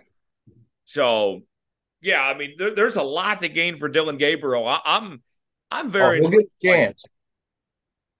Yeah, he will get a chance. There's no doubt. I, I'm, I'm very fascinated. I, I'm, I'm rooting for him. I, I hope that he, you know, continues to shine this year and he gets that chance. I mean, if what once that's I mean, that's that's the beauty of this season, though. Tyler is is I mean, if the season ended today, he would still get his chance, but he has yeah. a, chance to work himself way up, uh, his way into the draft, and possibly even as a mid round pick, maybe higher even. I mean, we've seen some weirdness in the draft. We saw a kid. I'd take him over Stetson Bennett right now. I can tell you that much. Right. We saw some. We saw a kid from Florida who completed fifty three percent, and he was a top what top five pick, top whatever yeah. he, he went. Um, so yeah, I mean, yeah, Dillon Gabriel's got personally a lot at stake, uh, and OU has the beautiful luxury of having a five star backup who looked really good in the opener. So uh, OU is beautifully outfitted at quarterback. And then at the same time, they're, you know, those two guys completed like 99% of their throws the other day. OSU's got. Yeah. A three quarterback system that I don't, I, I, there's no way Mike Gundy wants to play three guys, but I think he's, I don't think he's trying to be cute with the offense. I think he's trying to figure out who, who he trusts moving forward. And I would think all three of those guys will play again at Arizona State. Saturday night.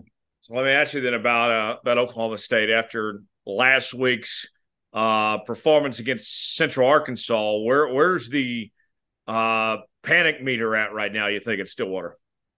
Oh, I think it's more of a disappointment meter right now. Uh, just that because you know what you know what something they did at Stillwater this year for the first time ever was sell out all of their season tickets are sold out in the preseason. Uh, they have sold out in 2013. They ended up selling all of their season tickets, but it was like midway through the season before they hit that sellout right. point. They entered this season having sold all their available every single season ticket on the board. So, uh, you know, to have a sellout crowd and you're facing a, a, an FCS opponent Granted, a pretty good one, but still it's an FCS opponent, Central and Central Arkansas. And uh, and for your run game through three quarters, Tyler, to average three yards a carry after I would say nine seasons of the offensive line being either average or below average. Uh, I think it's uh, here we go again feeling right now for the OSU fans uh, with regard to the offensive line because because I can tell you I was on the beat in during Mike's first seven seasons on that job in, in that job at OSU and from 06 through 20 I would say 2012 uh, OSU had the best offensive line culture in the conference. Fewest sacks allowed, led the league in rushing like all but one of those years. Uh, controlled games, won games because of their offensive line. Whether OSU was like uh, best of all time, good at quarterback, like they were with Brandon Weeden, or at, at times when they were just they just had a, like a, a nice situation at quarterback, uh, like they did in well in 2012 they had they rotated guys uh, like crazy because of injuries, and still set a couple of team records, I think that still stand for like yardage and whatever. So, um, but no, I, I, I think I think there I think it was really uh, demoralizing for the fans to to have to watch uh, such a a bland performance by the offense uh, in the opener when that that crowd was ready to you know was ready to rock all night and just didn't get many chances. And then you have Gunnar Gundy Mike's son come off the bench in the fourth quarter and lead them to two touchdowns. And for whatever reason, I'm thinking maybe on a hot night, maybe Central Arkansas's defenders got a little fatigued by the fourth quarter. But OSU averaged eight yards per rush attempt in the fourth quarter versus three through the first three quarters. So, uh, does that mean that they figured out some stuff and um, it just all clicked better, or did Central get worn down by that point in the game? I don't know, but uh, I would say OSU certainly has a, a, more speed and probably more guys you can trust in a game than Arizona State does. But Arizona State at least knows what they have a quarterback. They have a freshman who, like everybody wanted, and who was going to go to Florida until an NIL situation fell apart and he ended up at ASU. Um, so that's an interesting game that kicks off at 9:30 Central. Um, it's your conference game too. it as of next year, it's a conference game, right? Uh, yeah, it's just you can't. I mean, there's so many matchups on the board where uh, either recently divorced programs are facing each other, or soon, or, or programs that are engaged to be married. Yeah, Utah Baylor this weekend too. Yeah, mm-hmm. that's hey, that's an interesting game. Baylor doesn't want to go be a, go start zero and two, Uh, and that, that was kind of stunning last week. They got Baylor got handled. They didn't just get beat; they got handled. GJ Kinne's a good coach. And my man GJ, man, he was a, a really good quarterback here at Tulsa for Todd Graham, right. and one season for Bill Blankenship. Uh, and got into coaching. His dad was a coach, and uh, here he is. You know, young. How would how old would he even be? He's like 34, 35 and he's a rising star of a coach. So uh, good for GJ down at Texas State. But um, yeah, it's a uh, you know Tulsa has a new coach, Kevin Wilson, former uh, OU and Ohio State offensive coordinator.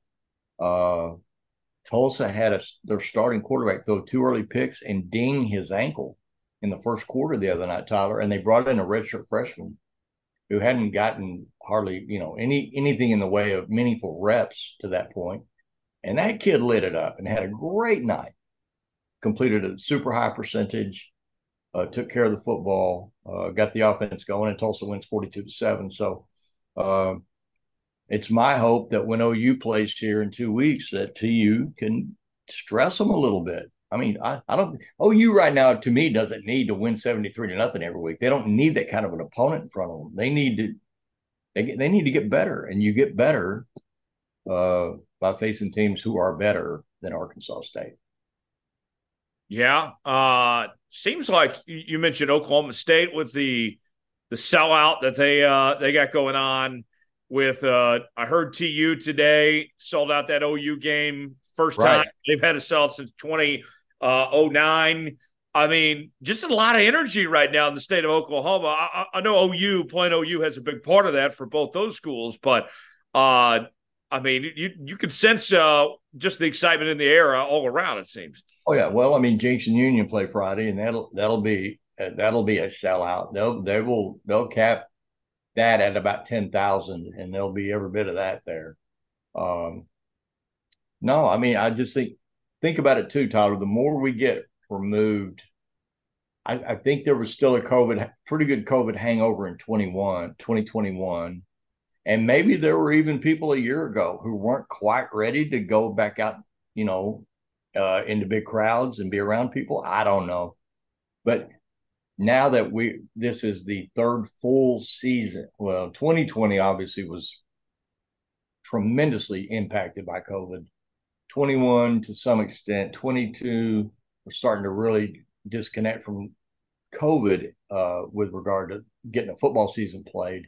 And now it just feels like like a lot of people, and not just sports, but just you know, I mean, concerts. I mean, TU had a, a big rock concert at the uh, stadium a few nights ago, right? Motley Crue, Def Leppard, Alice Cooper, and it was jam packed. It was full.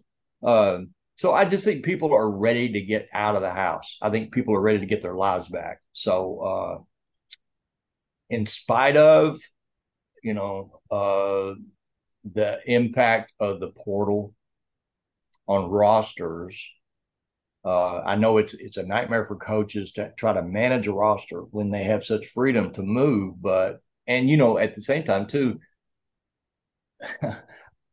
I was saying eight months ago, how are how are these athletic departments supposed to market their programs when there's so little retention on players and familiarity with these players and and yet Tulsa is way beyond where they've been on season tickets. OSU set a record and OU is at or beyond where they always are on season tickets. So I, I mean, obviously everybody loves football but also I think people are really energized uh, and ready to kind of put COVID way, way in our rearview mirrors and, and let's yeah. go. Let's get our lives back. Definitely, definitely so.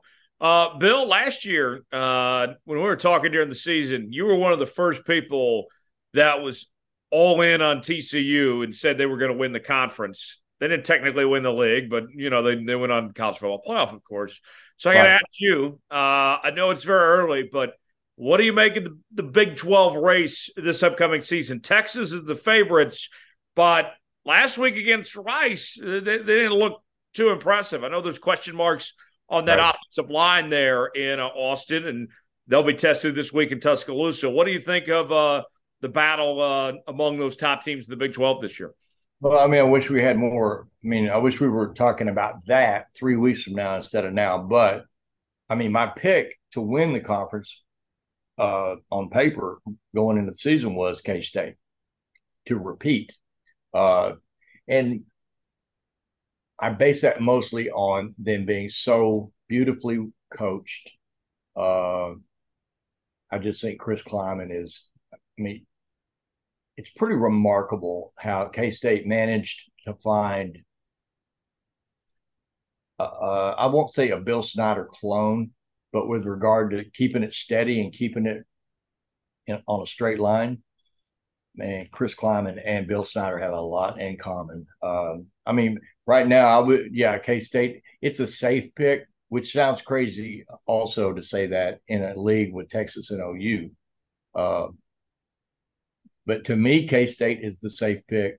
Uh, I kind of thought Baylor would take a step back. I really sensed that TCU, because TCU had a portal team last year, Tyler. I mean, they had so many new guys that came in through the portal.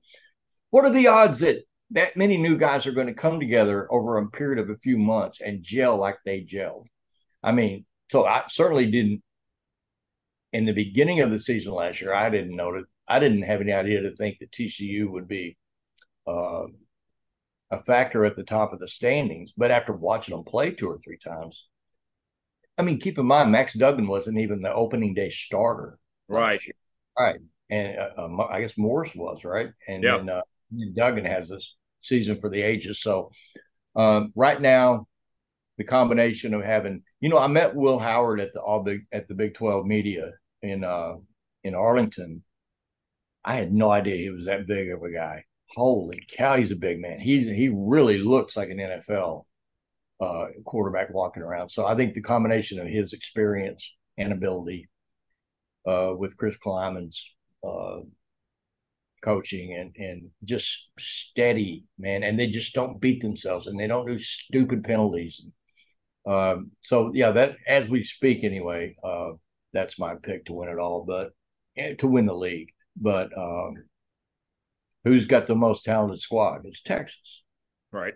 Absolutely, it's Texas. Um, so just Texas, you know, that they're a seven point underdog at Tuscaloosa.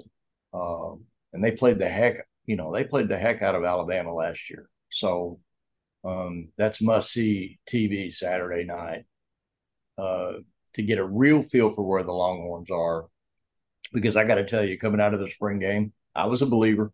And it's been a long time since I've been a believer in Texas. And even during the Sam Ehlinger years, uh, I guess they had the 110 win season during those years, but I never bought Texas as a real threat to OU's uh, stranglehold on the conference championship during those years. I just never did. But I think Texas now, uh, I, I watched a special on the Longhorn Network coming out of their spring practice and it just everything they said was the they said the right things uh and they just they're not dancing around saying we're back. They're not it's none of that stuff. Uh, and i do think sarkisian's a really bright guy.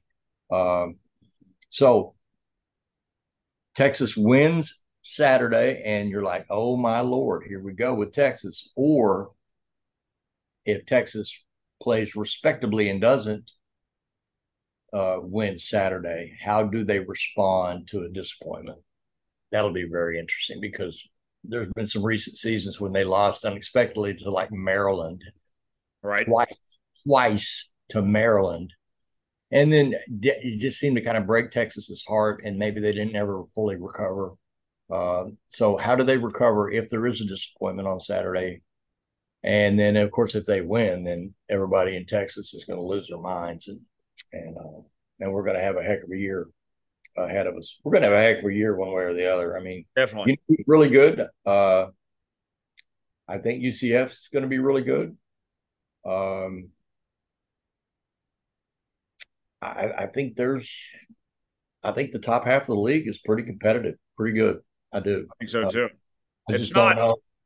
I, am with you. I think Texas is really good, but they're not carrying the weight of the league here. I mean, there's a lot of competitive teams as far as I'm concerned. Last question. We'll, uh, we'll end on this, Bill. Um, the carousel that is conference realignment almost done for now. Uh, waiting to see ultimately what happens hey. with Oregon State and Washington State. But right. with now that the dust is almost settled here, uh, what's kind of your thoughts on the way things went and how things ended up shaking out for for OU and OSU's position here? Well, I mean, I was I, I was actually talking in the office, our office yesterday, uh, with a couple of guys, and I hadn't really thought about it in these terms yet. But I said, can you ever remember in the history of major college athletics a commissioner being as impactful as Brett Yormark ever? I mean, there's been some great commissioners in the Big Ten and the SEC, uh, but they kind of inherited always they always were in a position of leverage and they inherited healthy, powerful leagues, right? It's only a few months ago, it felt like the, the Big 12 was pretty wobbly and might even fall off the cliff after OU and Texas announced that they were going to leave. So, what Brett Yormark did at the same time that the Pac 12 made some bad decisions, uh, not only did it save the Big 12, but I mean, if if if you're looking at a geographical, if you're trying to make sense of it geographically, you can't. It's impossible. It's ridiculous. But uh, if you're looking at viability and the fact that Brett Yormark scored a really nice TV deal that goes through 2031. Um, and you know, I wrote about this a couple of weeks ago, but it, it really surprises me and disappoints me that more people aren't upset or don't seem upset by the demise of Bedlam. So I'm going to really miss Bedlam. Uh, but I think the OSU people are really happy with Brett Yormark and what he wound up piecing together. Uh, and that the revenue will be not only sustained, but a little beyond where it has been with the two big schools in the conference. Uh, I don't even know what to say about about the Pac-12. That's shocking. Uh, you know, to have the LA schools go to the Big Ten, and then you, you it felt like those were two massive dominoes that could, uh, you know, I mean, but think about it. That could have been the Big Twelve. What's happening in the Pac-12 right now, Tyler? That could have been the Big Twelve. So it's Brett either Yormark, it's either eat or get eaten. Right, right. And Brett Yormark man, he just came out. I mean, he just hits driver on every shot. He doesn't give a damn. I mean, he's, I mean, he obviously gives a damn, but I'm saying he's not afraid to take a risk. And Mike Gundy said he's even had to like because apparently Yormark talks a lot with the coaches in the league. He goes, he he texts, he will text or call these coaches a lot and say, "What do you think of so and so?" And Gundy said a couple times, "I've told him, no, that's that's a little over the top. Let's not try that. Uh, but I love that the commission, that the conference has a commissioner who's a bold person uh, and came in there with a history more in. I mean, he he he did some big things with NASCAR, but I mean, more recently he was in show business, right? Right. With JP, and so for him to come in there and navigate his way through uh, waters he had never been in before so skillfully. And did Brett Yormark put the Pac 12 out of business? No. So uh, SC and UCLA did that. Uh, but what, did Brett Yormark? Uh, I mean, he did what I mean you have to do. I mean, there were some nice commodities out west, and he went and got them. And uh, I'm telling you, uh, Utah, Arizona State. If Arizona State can ever figure itself out in football, uh, like I told you earlier, I mean, they've had five head coaches in the same amount of time that Gundy's been at OSU. Arizona State's got to get, got to right that ship and, and, have some stability over a long term, because uh, that's a great market. I'm I'm more than happy to go to Phoenix. Oh yeah, so I love Phoenix. I love, I love, yeah, yeah. Not just for a bowl game, but I'm ready to go out there more frequently. Uh, you ever stayed at the Camelback, by the way, for a bowl game? I've not. It is it is the nicest hotel slash accommodation resort situation I've ever had in my career. So, really?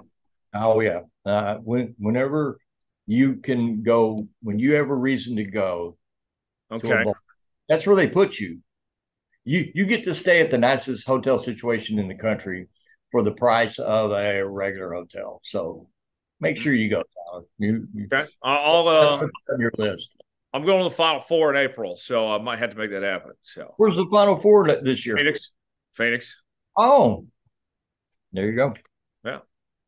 Bill, really, it's at Glendale, huh? It's at the stadium at Glendale. Yeah. Yeah. I sounds like like oh, that, but I didn't.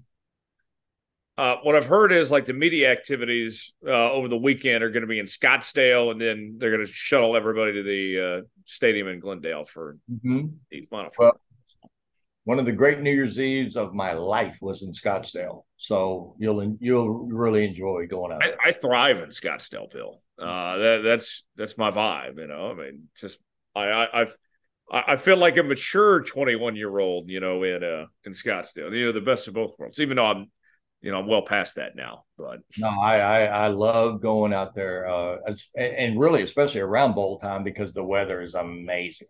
Yeah, it's like 58 degrees, 65 for a high, zero humidity, no wind. Uh, I never have taken golf clubs out there, but you know I should do that too. Uh, yeah. Well, uh, we're out of time. Where yeah. can uh, where can people find uh, all your work and uh, what you're doing uh, these days? Follow me on Twitter at Bill Haisten. Um, uh, and then obviously I write just about every day for the Tulsa World, tulsaworld.com. And uh, you know what? I'm really happy and proud of what we're doing with our staff right now. And, and we're, we've had a great start to the football season. We're going to have a great midseason and a great rest of the year. So, uh, tulsaworld.com. Looking forward to it. Bill, appreciate the time as always. We'll talk in down the line. You're welcome. See you, Tyler.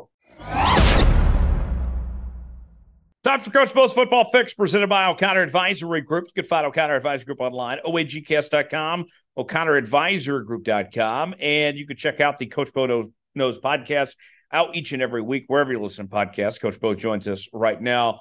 Bo, uh, always pleasure anytime we get to chat, my friend. And uh, I got to say, I was pretty impressed. You had – the one and only, the original Jerry Jones on the Bo Knows podcast this week.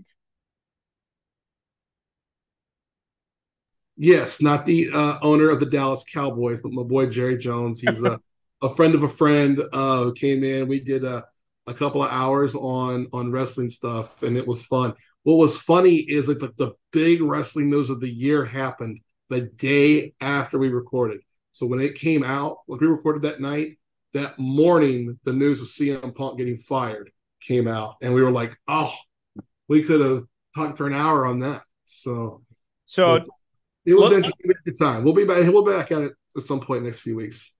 Obviously, this is a football segment, but I got to ask you then, for folks that may be curious, where does CM Punk go from here now? Well, he's going back to WWE. I think. I think that's a done deal. I think it'll be a short term, like a like a one year deal. But I thought him and Vince had a beef. Uh, they do, but I think since Endeavor now owns them, and Endeavor is gonna, Endeavor will pay the money for for for Buzz, and that guy has Buzz. Yeah, they'll make look in the end, money makes everything right in that business, right? And every, every business, yeah, yeah, and that you know, especially in that one, and they they will get it as they as Vince McMahon used to say, get the thing in the ring, and that's what'll happen. That's my guess. Uh, Bo, the uh, football fix this week will begin with our picks. Last week, you and I, good start to the year, not bad. Seven and three for you, six and four for me. we'll take that every time. Uh, no complaints on that end. Uh, but now we head into week two. And here is our slate of games this week as we now introduce the NFL side of things as well. Uh, the college slate includes Texas and Bama. Bama seven point favorite. A and M and Miami. Uh, A and M favored four and a half. Oregon and Texas Tech. Oregon favored by six and a half. Nebraska and Colorado. Colorado favored by three. Utah and Baylor. Utah favored by seven and a half. On the NFL side, Detroit and Kansas City. Kansas City favored by five. Buffalo and the Jets. The Bills favored two and a half. Giants uh, and Cowboys. Cowboys favored three and a half. Niners and and uh, Steelers. Uh, Niners favored by two and a half, and then Dolphins and Chargers. Chargers favored by three. So that is the board this week. Bo, let's go ahead without further ado. Get started with the college side. Texas and Bama. Bama favored by seven. What are you thinking here, Bo? Okay, so this is where you get like all the overreaction. Um, you know, last year this was a great game. It was a lower scoring game. Uh, Texas really beat Alabama for three and a half quarters last year in Texas. Uh, if you remember that game, Bryce Young at the end just took over in the last five, six minutes of the game and made sure Bama won. Um, I think it'll be a little different story at Alabama. Now, I don't think Alabama is going to uh, score a big number. But I think what we're going to see is Alabama's team right now, their offense. Uh, if you watch them this past week, they put up a high number late, but they've got a quarterback situation there. They don't have a high-powered offense that's you know spread it out and throw it around the way they have the last couple of years. They want to run. They're getting back to running the ball more. Bama will run the ball more. They will run the ball and shorten the game. Now that would actually, in my mind, play to Texas because Texas can score quickly, more quickly than Bama can. But Bama's defense is excellent. I'm going to take Bama, and I seven is about the most I'm willing to let. Like if this were ten points, I would take Texas. If it was even eight or nine, I'd just kind of stay away from it. This is probably the highest I'd go. I'm going to take Bama, and I, what I think is going to be something like a a 32-25 kind of game. I'm going to go with uh, with Texas. Uh, I've been high on the Longhorns all year. Their talent level, I think they're the more talented team than Alabama, which sounds crazy to say. Uh, but Quinn Ewers, I think this is his coming out party. They're going to come out motivated, uh, chip on their shoulder after losing last year's game. I'll go with Texas to not just cover seven, uh, as an underdog, but to win outright, get the upset uh, on the road. So I'll go UT there. Uh, Bo next on the slate: Texas A&M and Miami. A&M favored by four and a half. Bo, I don't feel great about this game either way. What about you? I also do not feel great about this game whatsoever. Um, and a lot of it is A&M. I just don't know who A&M is you know, they got this offense. They got, you know, they've got the um, the new offensive coordinator, and it's like, okay, well, let's see if they can score some points. They put a bunch of points week one. I'm gonna begrudgingly take A and M. Um, I just don't know that Miami's quite ready to be to be a better team right now. I'm gonna take A and M, but this really hurts me to say this and to take them. Uh, I think they're a little better team right now. I do think they'll score some points in this game. Yeah, uh, I'm going to go with A&M here. I don't feel good either way, but just on paper, they look like a more talented team than Miami is uh, at this point in time. Obviously, uh, coaching's a big part, and you know we could see you know Mario Cristobal out coach uh, you know Jimbo Fisher when it's all sure. said and done. But I'll go with that A and M uh, as the uh, safe pick, if you want to call it that. And this one, uh, four and a half. My biggest concern is does A and M if the A and M's offense turns the ball over a couple times, then they're in trouble. Yeah, that's what I'm really looking at. Uh, number 13, Oregon taking on Texas Tech. The Red Raiders suffered an upset on the road at Wyoming on Saturday night. Oregon uh, dominated uh, last week. Bo Nix and company, they're back. They go on the road to Lubbock. Bo, this Texas Tech team had a lot of hype entering this season. We know Lubbock's not the easiest place to play. Can the Raiders Red Raiders bounce back here, or is Oregon going to be too much to handle with them favored by six and a half? Well, you, it's a perfect spot for them to bounce back, going back home after the upset, you know, losing to Wyoming, not playing well. You got a really good team coming in. Oregon is one of, I think, four teams in the Pac 12 that are capable of going to the college football playoff. Um, I was really impressed with Oregon this past week. I'm taking Oregon. I think they win this thing in double digits. Um, I think six and a half is kind of a gift. So i am going to take Oregon in this game. And I, I do realize it's at Texas Tech. That is why it's as low as it is. But I'll take Oregon. I was so disappointed with Texas Tech last week. Offensively, uh, they couldn't move the ball. Uh, Tyler Shough really struggled. I lost all hope in Texas Tech. Like they got exposed. Uh, they're going to have some problems. Oregon, I hate to trust Bo Nix, but I mean they're they're talent on both sides of the football here. I'm going to go with the Ducks to win and uh, cover that uh, six and a half point margin to get the job done on the road there at Texas Tech. Nebraska and Colorado. Colorado, a three point favorite at home. The debut of Coach Prime in Boulder. Nebraska coming off a Thursday night loss on the road uh, against Minnesota, where they just fell apart in crunch time, led the entire game practically. Uh, Colorado with the big upset win of the weekend, uh, going down to Fort Worth and the way uh, Sanders and Hunter and company played, that offense was just outstanding. Bo, what do you think about this game here? It's a rivalry game too, I might add, between Nebraska and Colorado here.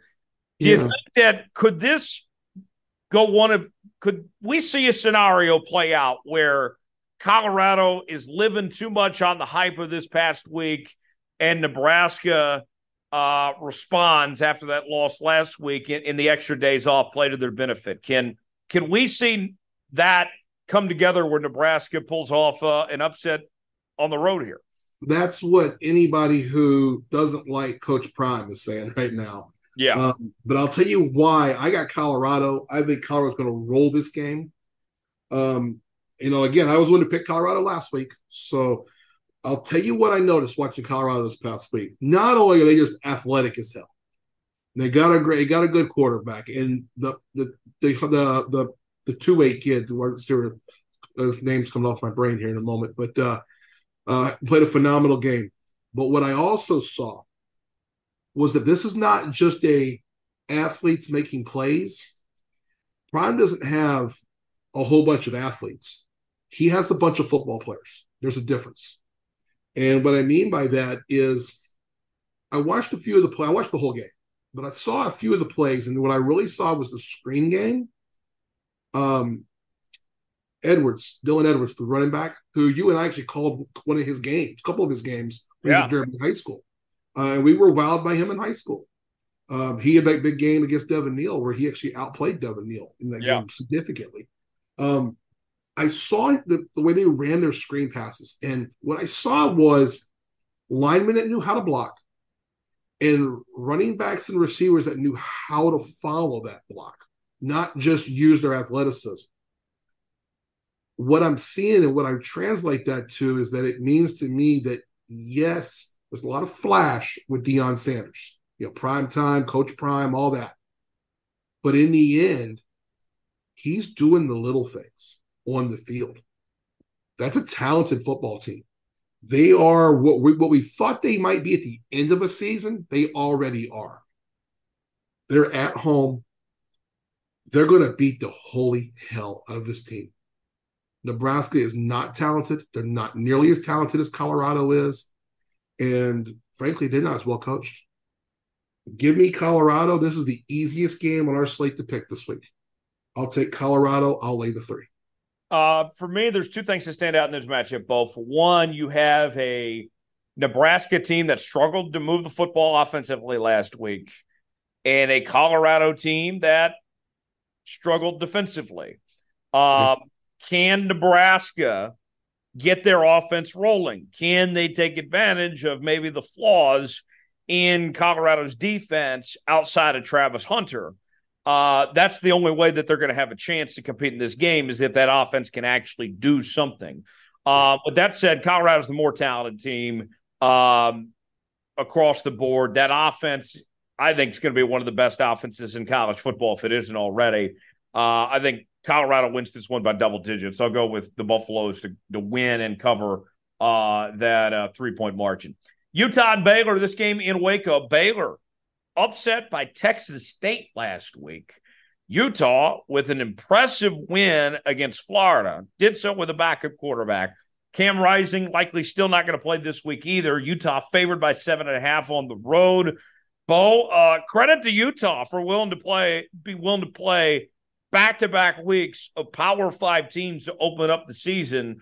And Baylor uh, not going to have their starting quarterback, Blake Shapen. He's out for the next few weeks here. So a couple backup quarterbacks. Uh, how does Baylor respond against a very good Utah team here? Um, look, it's, it's a home game for Baylor, first off. Secondly, Dave Aranda is a really good coach. Um, and I think that they are going to play better than last week. But having said that, they have no shot at winning this game. This was probably the second easiest game for me to pick this week. I love Utah. I watched Utah again this week. I remember watching them a lot last two seasons. Utah is tough. Utah is physical. And they're better at home. They're going to win big games at home in that conference. And that's going to be a tough place to play when they come to the Big 12 as well. Yeah. But they're going to win this game, I think, going away. I like everything I've seen out of Utah. I'm going to take Utah. I'm not even going to look back. I wish it was seven, not seven and a half. But uh, so if I was if I was going to be actually placing a bet, I would probably buy the hook off. But uh, yeah, I I like Utah. Utah is one of those two or three teams I was extremely impressed with in week one. I don't think Baylor's very good. I think Utah is really good. Um, and Utah, as impressive they were last week, still made several mistakes, things that they can improve on and tighten up here. I like Utah to win and cover seven and a half and go away with this one.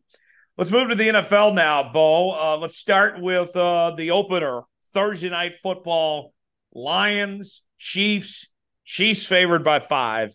At the time of this recording, it sounds like that Travis Kelce is probably not going to play after hyperextending his knee. Chris Jones also not back yet, still holding out in that whole scenario. Chiefs shorthanded. They are at home, though. They are the Super Bowl champs. It is ring night and everything here. Detroit, remember, they're without a few guys due to suspension from the gambling stuff. Uh, what do we think here, Bo, with Kansas City favored by five? So when this was six and a half a few days ago, I, I was still taking Kansas City at the time, and I was saying, well, I figured this game is a five and six point, a close game all the way through. Detroit's going to have to play an almost perfect game to win, even without Travis Kelce on the field. Um, I don't know that the, the Lions can score a lot of points. So they're going to have to get after Mahomes, and they're going to have to put him on the ground a few times. I think it's one of those games where it's close. It's like, you know, it's a three, four point kind of game all through the game. And then number 15 has a cape on that nobody else has got. And I think that's the end. I think that's what it ends up being is that you give him an extra possession somehow and the Chiefs pull it off. What I don't want to see if I'm Detroit, Detroit needs to be up by by eight, by nine or more with you know seven or eight minutes to play and make it a two score game. Uh, if not, they're in trouble here. Uh, but I like the Chiefs. I like the Chiefs minus the five. That's a gift compared to six and a half.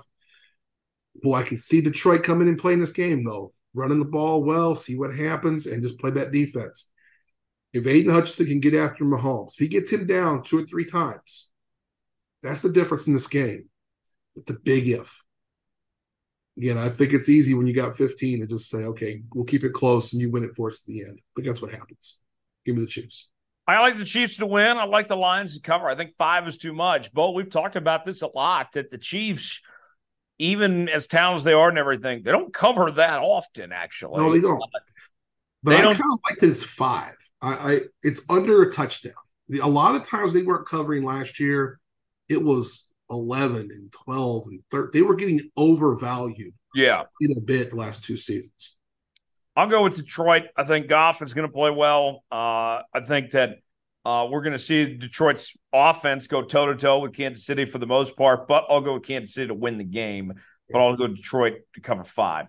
Uh, Bills and Jets on Monday Night Football. The Bills favored by two and a half on the road. The debut of Aaron Rodgers and Gang Green. Bo, what do you think about this one here? This was the hardest of the NFL games. I just don't know who the Jets are yet. You know, I love that they added Aaron Rodgers to that team. I like what they're doing with that defense. They're at home. You know, I my brain tells me the wrong team is favorite here and to pick the Jets. But in the end, I like that Buffalo team. But I don't know if they're the same team they were last year. That team at the end of the season, the last week, last month of the season, weren't the dominant team they were the season before and the first half of the season. I'm going to take the Jets plus the points here. And it's just I think the home field. I think that the, the athletes on the field, the better athletes are on the Jets team. There's no um, no bad weather to make it a Buffalo kind of game. I'm taking the Jets. Uh, I don't have a good feeling about it, but I'm taking the Jets. All the hype around the Jets and everything here, I, I think that the the Bills are being undervalued. They're being ignored, and and I, I think that Josh Allen is going to come out guns blazing. I know that there's been talk about Stefon Diggs, if he really wants to be there or not, and and everything. I think the Bills are looking to send a statement that they're here to play. We saw how well they opened up the year last year against the Rams uh, on Thursday Night Football. I like the Bills to win and cover two and a half here. Uh, Cowboys and Giants in New York. That'll be on Sunday night, just the night before that uh, Bills Jets game. Cowboys favored by three and a half on the road in New York. Bo, what do you think here? Wrong team favorite. I think the Jets are the Giants are a better team than the Cowboys. They're better coached. They got the better quarterback.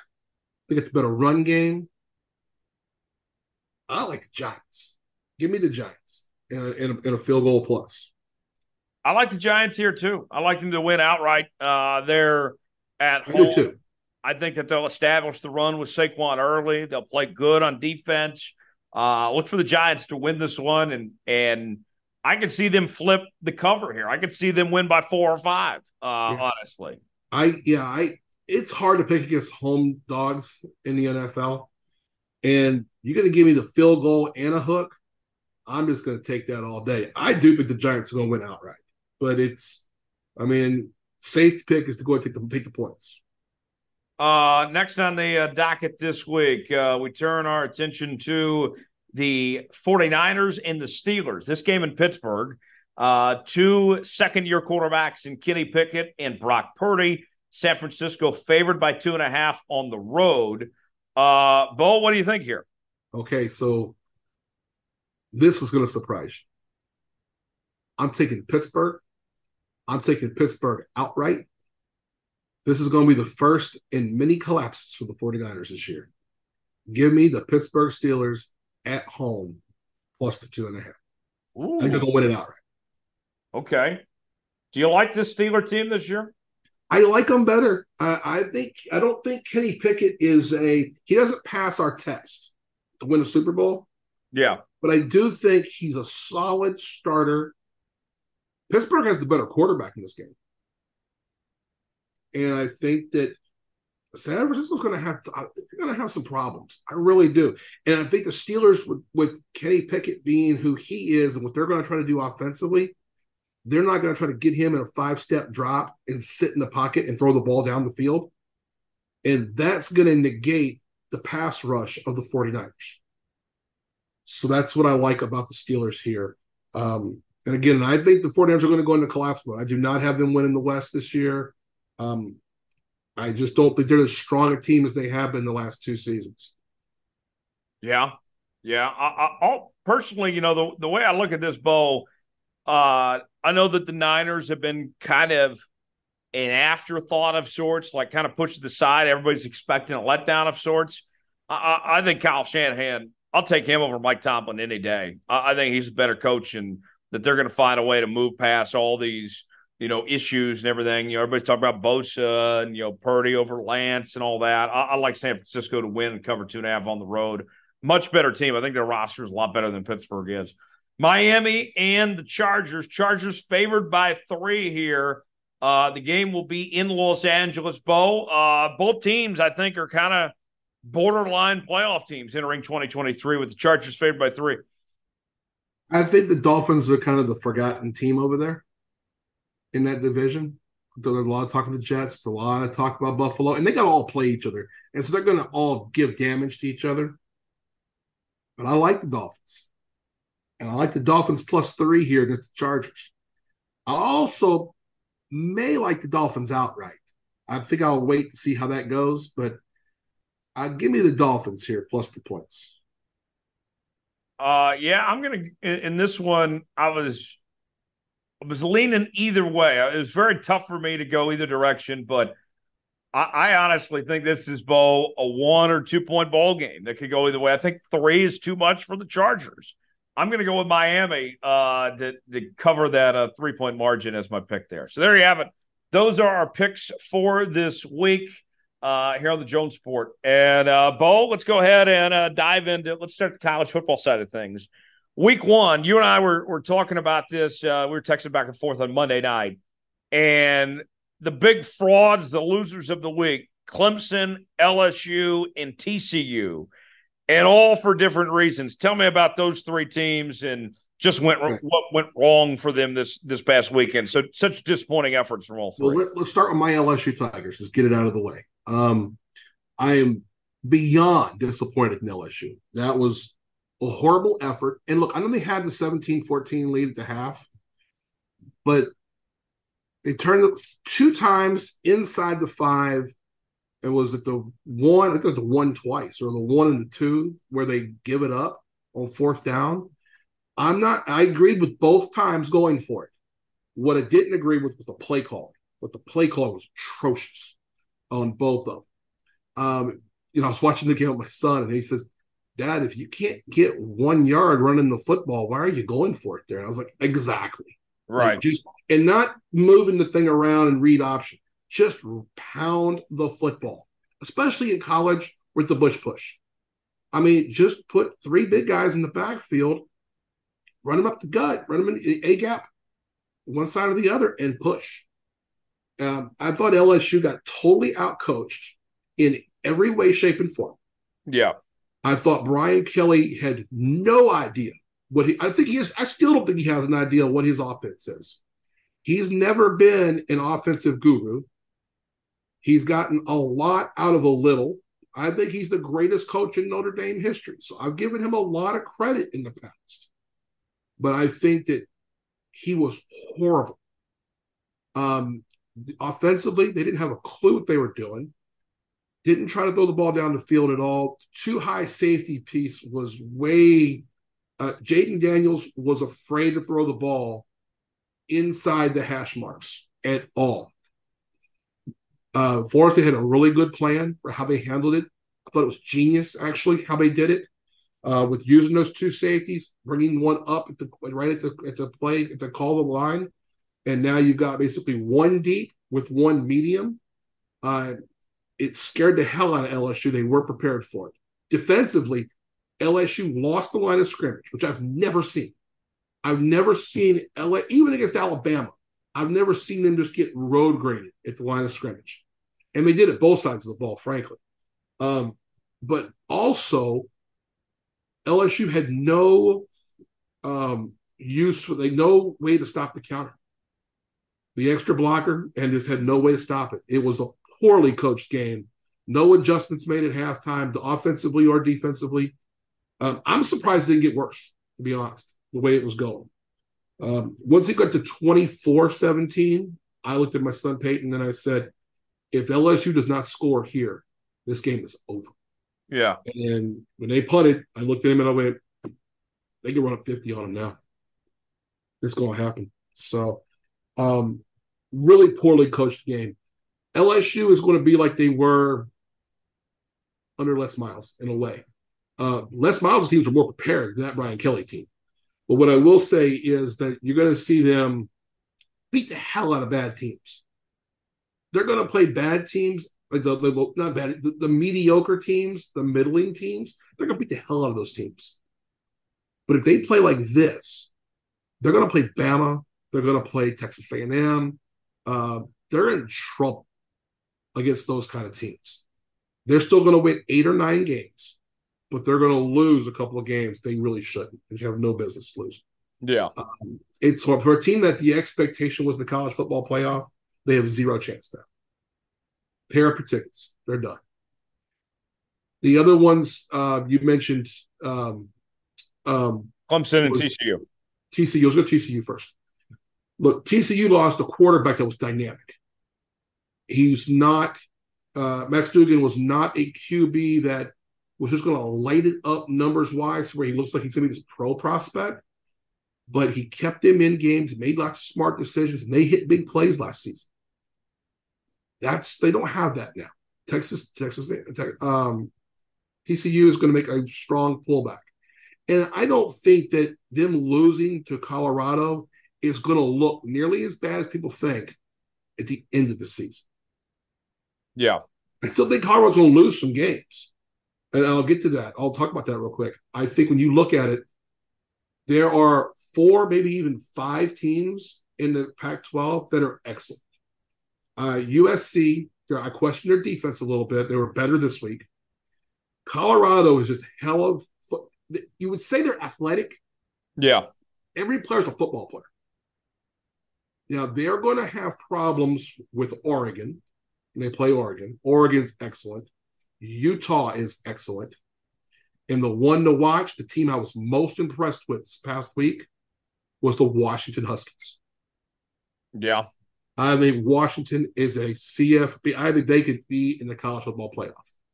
They might be, they would be in any game with anybody in the whole country. And I was extremely impressed with them. Uh, the third one you mentioned was TCU. TCU. Uh, we've been talking about TCU already. TCU, oh, LSU, and Clemson. Uh, Clemson. Uh, the Clemson thing didn't surprise me. You know me. I'm I'm an anti I'm anti Clemson. I really don't like. um I can't think of Dabo. Dabo Swinney. I can't believe of Kirby Smart. I was like, Kirby Smart's incredible at Georgia. Uh, Dabo Swinney is not. I'm not a fan, as you know. Um, he got out coached in every which way in that game, but Clemson does not have the horses they did a couple years ago. I think you texted to me, and I don't remember the exact quote, but it was like in the in the time of NIL, they're the anti NIL team. I said that they are um, in this day and age, they are the BlackBerry trying to survive yes. the iPhone era. In the iPhone era, that's what it was. I laughed my ass off when I heard that. And when I heard that, I was thinking about that because it's true. It, it Dabo Swinney's trying to hold on to an idea. Nick Saban had this happen to him a few years ago. And that's when he started getting offensive coaches to come in, started with Lane Kiffin. And he started bringing in offensive coordinators that would help him kind of make the offense to the next to the next generation. Dabo Swinney's going to have that issue. He wants to be something that's not going to be a successful mix because there is no players that fit that anymore. And I think Clemson's in a lot of trouble. And they play they played Duke, who is not a great team. Uh, I don't think Duke's going to come out there and win nine games. But I do think Duke is a, is a good team who showed that they got a talented quarterback and they got a good coach and they're going to be competitive throughout the season. In the end, Clemson may have a better record than Duke when it's all said and done, but there's a bigger dog out there in the ACC right now that's going to hunt both of them. And when Florida State comes to play, goes to play uh, Clemson, that's going to be like a crime scene when it's over. Is Florida State the best team in the country? No, I I still think it's Georgia. Um, I want to see what happens to the QB, and I'm going to tell you now that I, if USC's defense was good, if they were like they they had as half as good a defense as they did not do on offense, they'd be my number one team in the country. Buddy, I am so impressed with Washington. when I squint in my eyes and watch Michael Penix Jr., he looks like Steve Young out there. Like Yeah. 49er Steve Young. And he's left-handed in the whole thing. And I'm just like, God, that's a pro quarterback. Right. And he may steal the Heisman Trophy from Caleb Williams. Caleb Williams is the best player in the country. I don't know what Ohio State's going to be. So they're going to play two quarterbacks this week because they're not real happy with their offense right now. If they get settled in, they're going to be in the argument. Georgia will be in the argument. Bama will be in the argument once that quarterback gets some experience. But I, so I'm, I'm hesitant to call one team the best team. I was super impressed with Florida State though. And I don't think that LSU LSU is going to try to claim points if Florida State goes undefeated, which they they will. Florida State will run the table from here through their regular season and through the ACC. I don't know what'll happen in the playoff, but before that playoff, they will run the table. That was Florida State's one test. Um, from there, I was also really impressed with Florida State's quarterback. Jordan Travis. See yeah. what happened? Yeah. Uh, he's a he's a he's a is he a fifth year guy? Sixth. Sixth year guy. Okay, I thought I heard fifth or sixth. Okay, They were talking about the poise he had and confidence, all that. Like, well, I would hope he's been in college six years. hey, look, he he kind of looks like an old man a little bit, and I don't mean old man. I mean like an experienced guy, a guy who knows he knows how to take one step instead of two. Yeah. You know, a lot of young quarterbacks take two steps to get away, and he's just taking the one and getting rid of the ball. It that's something that's you learn through experience. That's one of the things I liked about him. Uh, we're going to see. I'm not going to sit here week one and go, here's who I think's the best team in the country.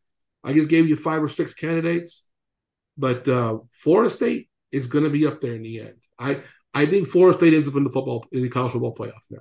That's going to be too good a win, beating up LSU to avoid them not making the football playoff. Well, Well, you, you've given yourself some wiggle room now. You can lose the game in the ACC and be Yeah. okay. long as you beat Clemson, win the championship. Right. Those are the two things they got to do. They do those, they're in the playoff. Yeah. Don't, you can drop one, don't drop two.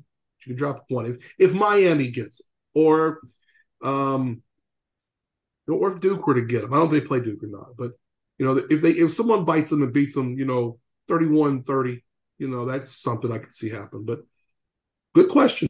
Whether Yeah. force team in the country. One more note on the college side, then we'll move on to pro football here. Um, since you and I last talked, Cal, Stanford, and SMU officially joined the ACC. 30% revenue share for the next five years Cal and Stanford. No revenue for the next nine years for SMU, media revenue anyway, as they join the ACC. Basically, SMU is joining the ACC on a uh, unpaid internship, uh, is the way I look at it. Uh, Bo, those three schools in the ACC, you know, you, you add money to the pot for those existing members. Uh, it is a financial gain, but it is a short term solution for a long term problem. The ACC TV contract still sucks.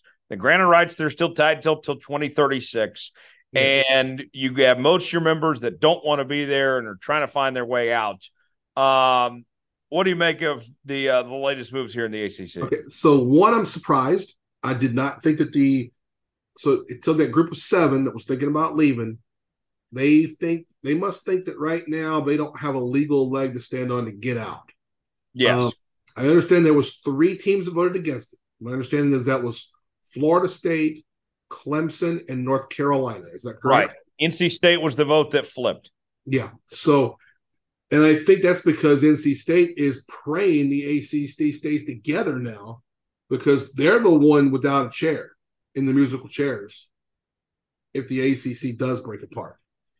I'm frankly surprised that at one of these other schools that would be able to get to another conference, like a Miami, like Louisville, didn't vote with it uh, because it would exasperate the problem and exasperate the ending of the ACC. This is a band aid, but it's a band aid long enough to keep the ACC together. Right. And we'll see what happens from there. In those three football programs, you know, Stanford's AD was asked, you know, why do you guys do this? And like, we have no choice. We have to play Power Five football. We have to go somewhere. Um, But if you're the ACC, okay, sure, you added the revenue pot and you help your your existing schools in recruiting by getting in the state of Texas, getting California. But as far as the on-field product goes, with Stanford, Cal, and SMU, none of those three schools are relevant on the national stage at all right now. No, no, and I don't know why the ACC did this, other than to try to make them placeholders to hold this thing together long enough to to sort of outnumber the sent the people who have the sentiment of wanting to leave. I think that's what it ends up being is that it's three votes to keep the conference together. The, the, the thing that this conference will need in the ACC, if they're going to move forward, they're going to have to figure out a way to get out of their current media deal and into a new one. They're going to have to figure out a way to add Notre Dame permanently for football. They're going to have to figure that out. And if they can pull that off, if they can pull Notre Dame off, then the media rights thing will change. But I'm not sure that'll happen. I, like I said, I I find the whole thing that was this was the one that, that the one thing that has happened that I didn't think was going to happen. The other ones we all saw coming. This one I thought the the the seven, four of them would block it. Turns out three, you know, showed their hand, played their hand, and NC State backed out, showing where they're where they're really at. They're not at that power set, that seven group anymore. But I would have thought that, you know, again, Miami, Louisville, um, the other one I was thinking was um, Virginia. I thought one of the three of them would get in because they're ones who can fit somewhere else. Pitt is another one that I thought, yeah, they'll find a spot. Pitt and Louisville are built for the Big 12. That's just a perfect fit. Right. It's all said and done. So I would have thought they'd have been like, hey, let's get this to get, kick them out. We got more votes. We can destroy this thing later. Yeah. Uh, to the NFL now. Uh, Bo, give me your Super Bowl pick. Who's in the game and who wins it? Uh, I have the Philadelphia Eagles with the best record in the NFL this year, That's the best team. I have the Eagles and the Cincinnati Bengals and I have the Eagles winning the Super Bowl. Tell me why. Best team from one to 53. Best GM in sports, in American sports. If they do have a problem come up, they're going to find a way to solve it. They can play their brand of football offensively that nobody else can do. They can hit you with quick with the with the quick strikes with their their, their wide receivers or just physically and athletically take you down with the run game. They're by far, to me, the best team in the NFL. They're also going to have the easiest run in the playoffs to get to the Super Bowl. Because unlike the Chiefs, the Bengals, the Bills, the Jets, um, the Ravens, you can talk about in there as well, um, the Dolphins, everybody in the AFC there are seven or eight, as named them, quality, quality teams that are all contenders. And when the playoff time comes around, every game will be a battle. The Eagles will coast through the NFC playoffs. I don't see there being a problem at all for them. And then I think they'll be healthy. I think they they have an attack that can change the way the game is played. In the AFC, I like the Bengals. I like them because of one man and one man alone. I know that Patrick Mahomes is the best player in the NFL, but Joe Burrow wants it. Joe Burrow is going to win the MVP as well. I think he's going to win the MVP. Everybody in this world knows Patrick Mahomes is the best quarterback in the world. Joe Burrow gets on the field and he believes he is. And I'll take a guy who believes he is. He's got weapons here's the other thing about it. He hasn't signed an extension yet. I think in the end, he's holding this thing hostage. I think it's get me the pieces, or I'm going to end up going somewhere else. They've got pieces. They've got a run game. They've got wide receivers. That defense will keep them in most games. I think in the end, you've got Buffalo, the Jets. They're going to be battered. They're going to be war. They're going to be battle tested, but they're also going to be beaten up and battered having to play everybody in that division. The Bengals have the easiest division of the top teams. Yeah. They have to worry about the Ravens. Um, the Steelers are going to be an improving team, but they're not going to be a playoff team. And I think the Browns will improve a little bit, but they won't be a playoff team. And I think in the end, you put the Bengals and the Ravens on the field, I'll take the Bengals every time. And I just think that the Chiefs, they've got question marks. I'm not even talking about the Travis Kelce thing. That's huge. We don't know the extent of his injury. Look, he might play, so he might play Thursday. Who knows? But if he's out for any extended period of time, that's going to hurt them. This Chris Jones thing. I also think the Chiefs have taken, and I don't mean this in a bad way. I think they've meant to take a little bit of a step back this year. I think they won that thing last year when they were trying to win it this year, and they haven't made the deal on Chris Jones, which tells me that maybe they're not all in to go get it. Mahomes is good enough to get you there, and they're going to be in every game, and they're going to have a chance. I just think in the end, no matter what seed, whoever it is, I like that the Bengals think they can beat everybody in the league. They almost did it again last year. They almost beat. They, that's the one team that even the Chiefs would tell you they fear. Yeah, I just thought the Bengals got worse this offseason. I didn't like them losing the starting safeties and and, and they brought in were good pieces. I think that, and I again, and I think that, I think number nine is is what fifteen is. Now I think Patrick Mahomes is better. Yeah, but I am, and, and I think that he has the best weapon. Yeah, in Chase, and then you got Boyd. I mean, they're going to be in any game, and and he's rested. he, don't to, he hasn't had to play a preseason game. He hasn't. I, I don't think he'll have much rust.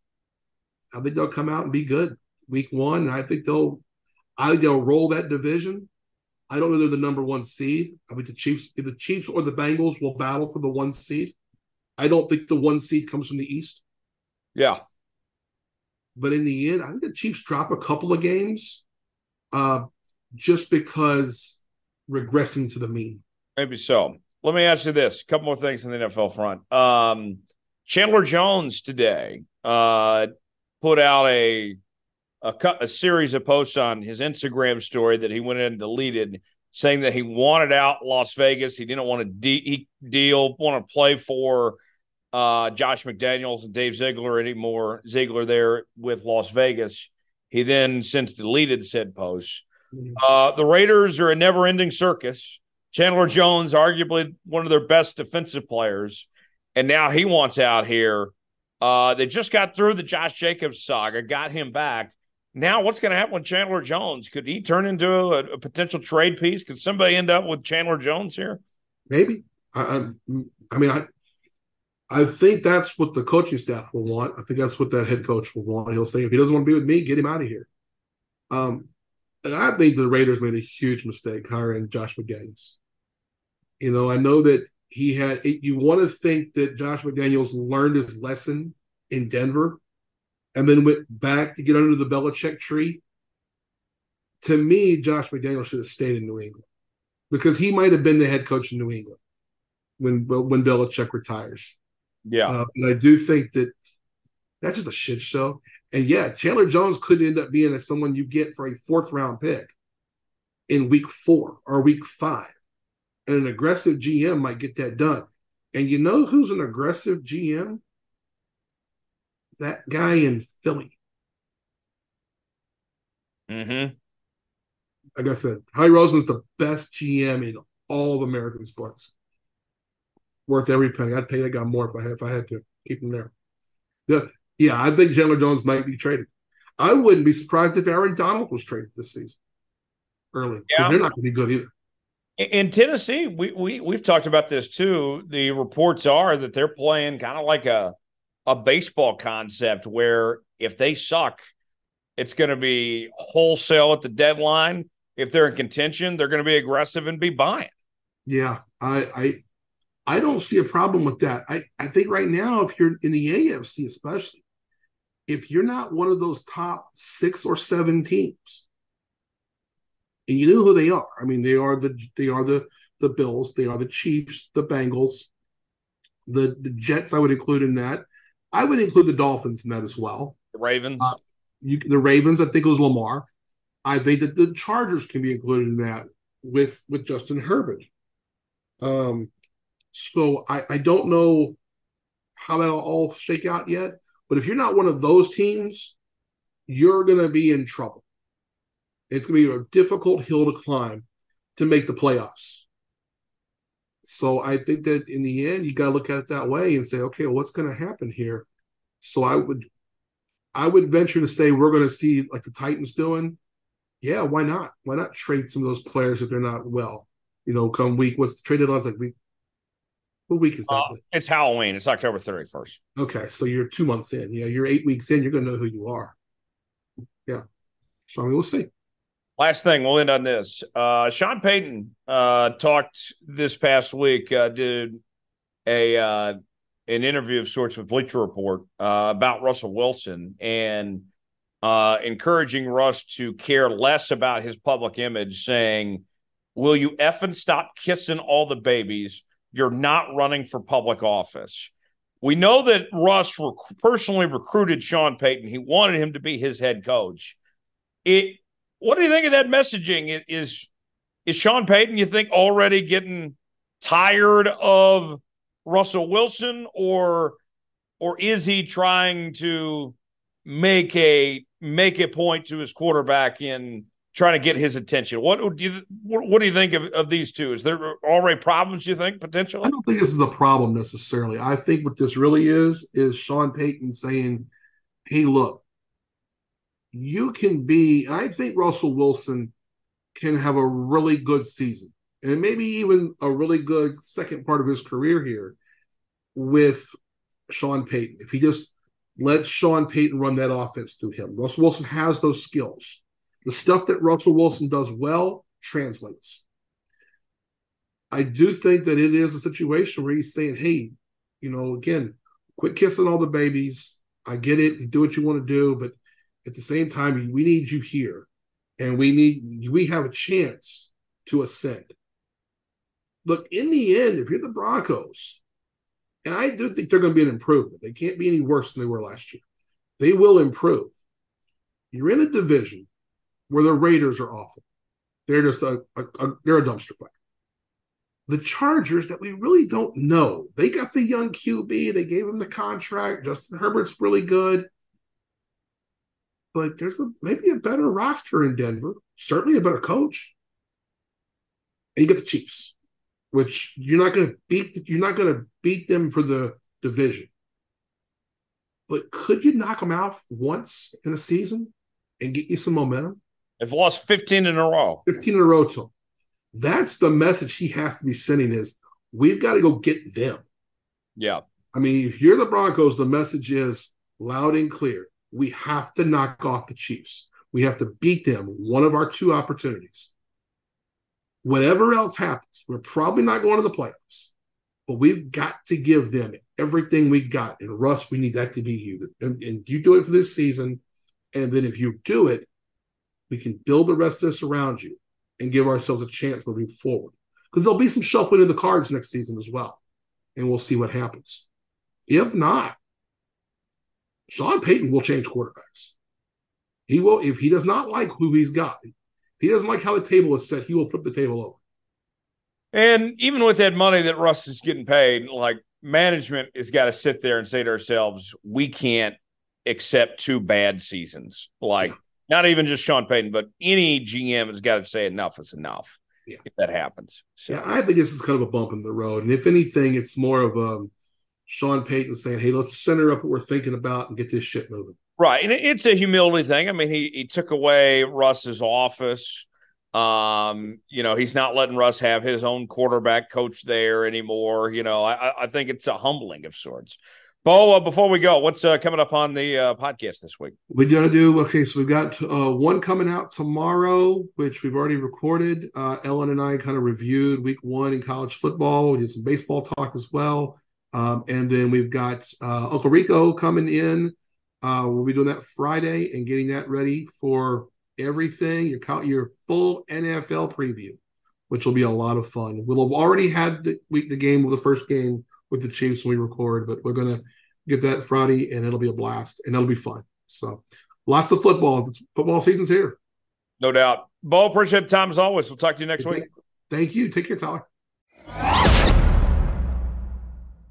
All righty, folks. Time for everybody's favorite segment. It is our Tom tomfoolery story of the week. Thomas Bridges standing by with something ridiculous, absurd happening in the world. Tom, where are we going to this time? Jones, I've never been to this city, but you have. Um, and so you can. I'm I'm ready to hear your opinion on on just your time there. I'm sure it wasn't terrible because you're still alive, but Jones, we're taking Tom Foolery this week. We're going to Chiraq, baby. We're going to Chicago, Illinois. Yeah, city. Yo, baby, we are Chiraq, Chiran, Kanye's hometown. If you didn't see, Kanye, speaking of Chiraq citizens, uh, Kanye did get banned from Venice, uh, from a Venice, um, one of those boats you take for getting head on the river. Um, if you didn't see that, that was pretty crazy. But this might even be crazier than Kanye getting head on the river in Venice, Italy. More power to him, by the way. He, yeah, there was it was on video. Well, you couldn't really see anything, but you knew what was going on. So, um, you know, that's uh, that's gospel album Kanye for you. But this this comes from CWB Chicago TV and Jones. This I worry about you doing this because nobody's safe, obviously, at this point.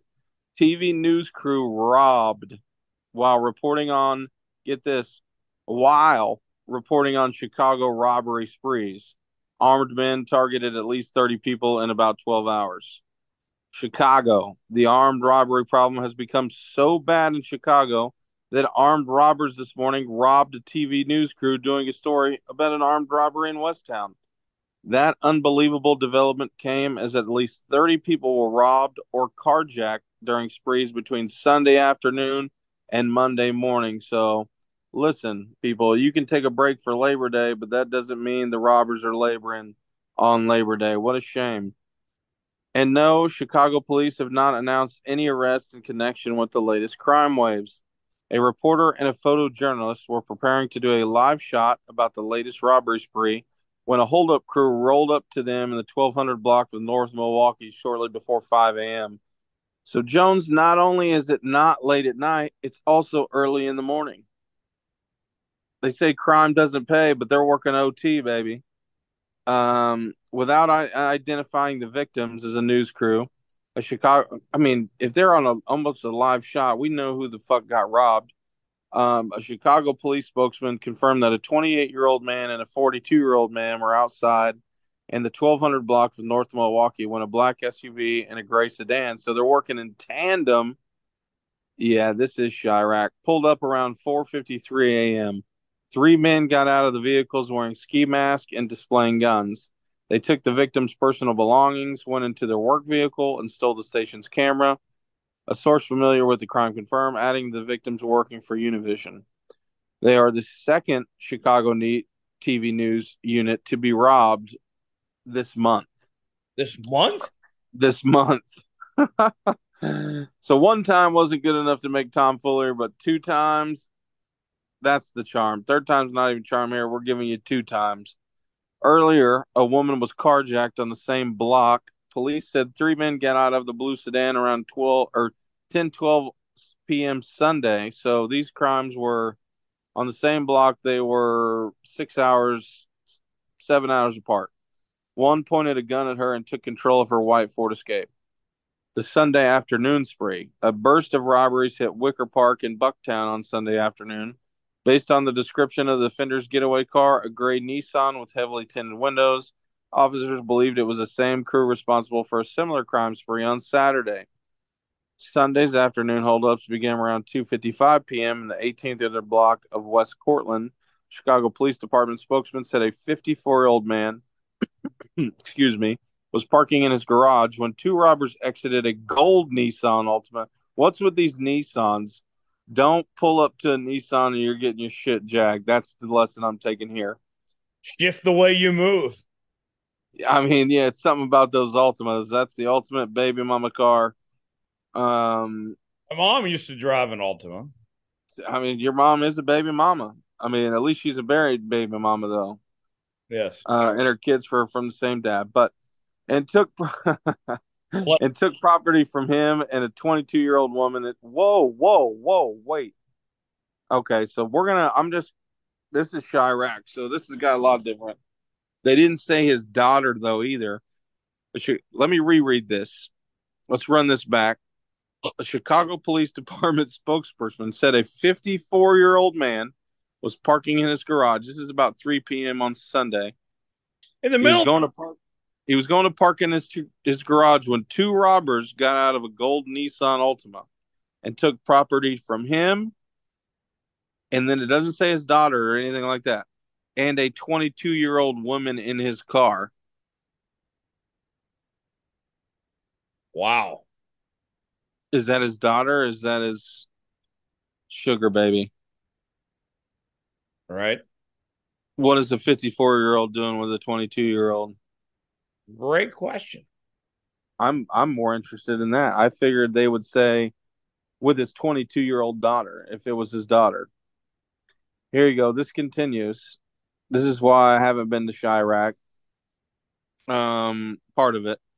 More incidents quickly followed. Several masked men robbed a woman on the 400 block of North Carpenter around 4 p.m. A group tried to rob a man in the 1300 block of North Wicker Park around 4 or 5 p.m., but witnesses intervened and offenders fled. The crew tried to take a white SUV in the 1100 block of North Hermitage around 410. That effort also failed.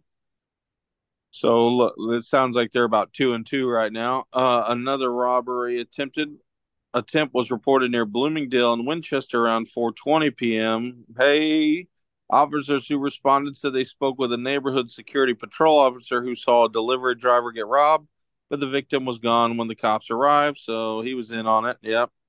The group apparently tried to carjack another vehicle in the 1600 block of West Chicago around 4:30. That attempt also failed. So, shout out citizens of Chicago or Chiraq. It sounds like you're at least 500 on the on the, on that day. As the robberies were un- unfolding, a Chicago police officer radioed that they saw the crew's getaway car traveling on Damen near Wabansia around 412. But the cops also radioed that they were neither following nor pursuing the vehicle full of armed men. What? Why not? That sounds like a hell of a Sunday. Um, night and this is this conti- okay. I'm not ever going to Chicago. Nighttime crime wave. The nighttime crime wave began around 9:45 in the 2200 block of West Hirsch. Police said a man and a woman were robbed by two gunmen who exited a dark sedan with guns. The robbers repeatedly punched the male victim before escaping with the couple's valuables. Five minutes later, a 67 year old man at okay, okay, Jones, what's going on? What's the uh, who's the guy? Brian Windhorst, what's going on in Chicago? Right. What's going on in Chicago? Five minutes later, this is at night at 950. Five minutes later, a 67 year old man and get this, a 29 year old woman were robbed while walking the 2000 block of North Hoyne. CPD said three men jumped out of a blue sedan with handguns and took their property before they punched a male victim before fleeing. Moments later, the same crew battered a 35 year old man who refused to give up his property in the 2100 block of North Hoyne. Police said he was taken to St. Mary's Hospital for treatment. Chicago police said he was in good condition. Around 10:31, two men robbed a 44 year old woman and a 23 year old woman at gunpoint in the 13th block of West Randolph. The offenders kicked the younger woman when she refused to cooperate. She was taken to Rush Hospital. A doorbell camera recorded this robbery in the 800 block of North Damen. The timer on the footage indicates that it occurred a little before midnight, but we could not immediately confirm the time display is accurate. They do have a video of it. I will watch it here in a second. In the 2100 block of West Ohio, a man was carjacked at gunpoint around 10:45 p.m. Chicago police said he was exiting his black SUV when a gunman walked to his driver's door with a handgun and took control of the vehicle. About five minutes later, two armed men robbed a 33 year old man in the 3000 block of North Lehmann. Lincoln Park in the crosshairs. After an hour long break, robberies started popping up in Lincoln Park. each involving four or five black males armed with guns and wearing dark clothing and ski masks near Lincoln and Armitage around 11:40 p.m., followed by the 200 block of West Eugenie, the 2600 block of North Mildred, and near the 1600 block of North Mohawk. In the loop, a 24-year-old man was targeted around 12:27 a.m. Police said he was walking in the 600 block of South Wells when four men exited a dark sedan and told him not to move. He ran away. Shout out that guy, but he was fast. That followed by a robbery reported in the 1700 block of West Superior and another in the 1300 block of West Monroe. I am I'm sounding like fucking Google Maps over here with these with these names. This is this has gone along way longer than I expected the story, but I have to continue. The show must go on. Around the time the news team was robbed, more holdups were reported. The 1900 block of West Fulton around 4:40 a.m., followed by the 300 block of North Claremont. It's been more than a month since Daniel La Spata the first promises constituents that police had a concrete and collaborative plan to address the relentless robbery crews that had been victimizing residents of his ward and neighboring areas. While police have had some success, the robberies continue unabated. Robbery reports are up 22% this year, but some areas, particularly Humboldt Park, West Town, Logan Square, have been especially hit hard. In the Austin district, of which includes West Side, the west side of Humboldt Park, robberies up 107% this year. But the 28 days ending Monday, robberies were 322% higher than the same period of last year. The Shakespeare district, which includes the eastern part of Humboldt Park, Logan Square, West Town, Bucktown, and Wicker Park, and parts of Avondale is seeing a 49% increase in robberies. The last 28 days were 190% higher than last year. All right, we're going down through here. I think that's just about it, Jones. I wasn't trying to give you. I feel you know I I sound like fucking Lori Fullbright right now. Um, you know, talking about these crimes. This is crazy though. Can you you've been to Chiraq, Jones? You didn't see any robberies or any holdups or anything like that? Uh, I did not. I will say though, um, the first time I went to Chiraq, uh, I was staying with uh, my buddy Colton, who you you met before, and uh, Colton was just fresh out of college at the time, and let, let's just put it this way: he wasn't making a ton of money, and he was living in uh, this house that he was like staying with some friends and uh, we were in the hood. And I remember waking up one morning and I'm like, I literally said to Colton, Are we going to get shot? Like trying to get to where we need to get to go. I mean, like, I was, I, I was a little nervous. I'm not to lie. But when, uh, when I went back to Chicago for the NASCAR race this year and, you know, walking around Wrigley and everything, like, I, I felt very safe and enjoyed Chicago. But, man, it, it, would be tough trying to live in Chicago, trying to survive on those streets. Uh, no thanks. I mean, that's pretty crazy. I mean, even it sounds like if you, here's my thing, and maybe I'm a little biased because I'm fixing to become a Texan. If that type of stuff I feel like happened in Texas, a lot more of these maybe. I don't want to be the guy that's like good guy with guns because I'm a, a staunch liberal. Um, but I am a 2A supporter. But it just feels like now, don't get me wrong, I'm not going to be the stupid one that's like, hey, I've got a gun that has 10 bullets in it, and I've got four other guys that have guns aiming at me. I might not be that stupid, but if some lone attacker comes and tries to steal my car, if I'm upside down in my car, then yeah, I'm to let him take it and cash it on the insurance money. But at the same time, you're not pulling me out of my car if I have a piece on me or something. I don't know. Maybe I'm talking out of my ass, but it just seems like if you live in a city where robberies are this high, why wouldn't you be more armed? Well, that's the thing. Like it's uh it's not easy to be trying to get a gun license in Chicago. There's isn't there a, a gun ban in Chicago? I mean, I'm sure there is, but it doesn't sound like that at this point because everybody else has them. So, right. even if you had an illegal one, I mean, by any means necessary, I mean that's that's still pretty crazy. Like robberies up 300% in a month. like you know they need they need like Batman to come in and start kicking some ass. Man, it, for news reporters trying to do your job and getting robbed, I mean, like, goodness, no safe. I mean, yeah, and those cameras aren't cheap. I don't know who they're going to sell them to on the street. And, and and by the way, folks, if you're trying to rob from a journalist, I'm going to tell you right now, journalists are probably not the ones you want to be uh want to be robbing because they're, they're not full of as much money as you would think. I mean, in that, and it's like, golly, that's like you know, robbing a news reporter doing a news report. It's like robbing a, like not ro- It's like not robbing the grocery store, but robbing the clerk who's bagging your groceries.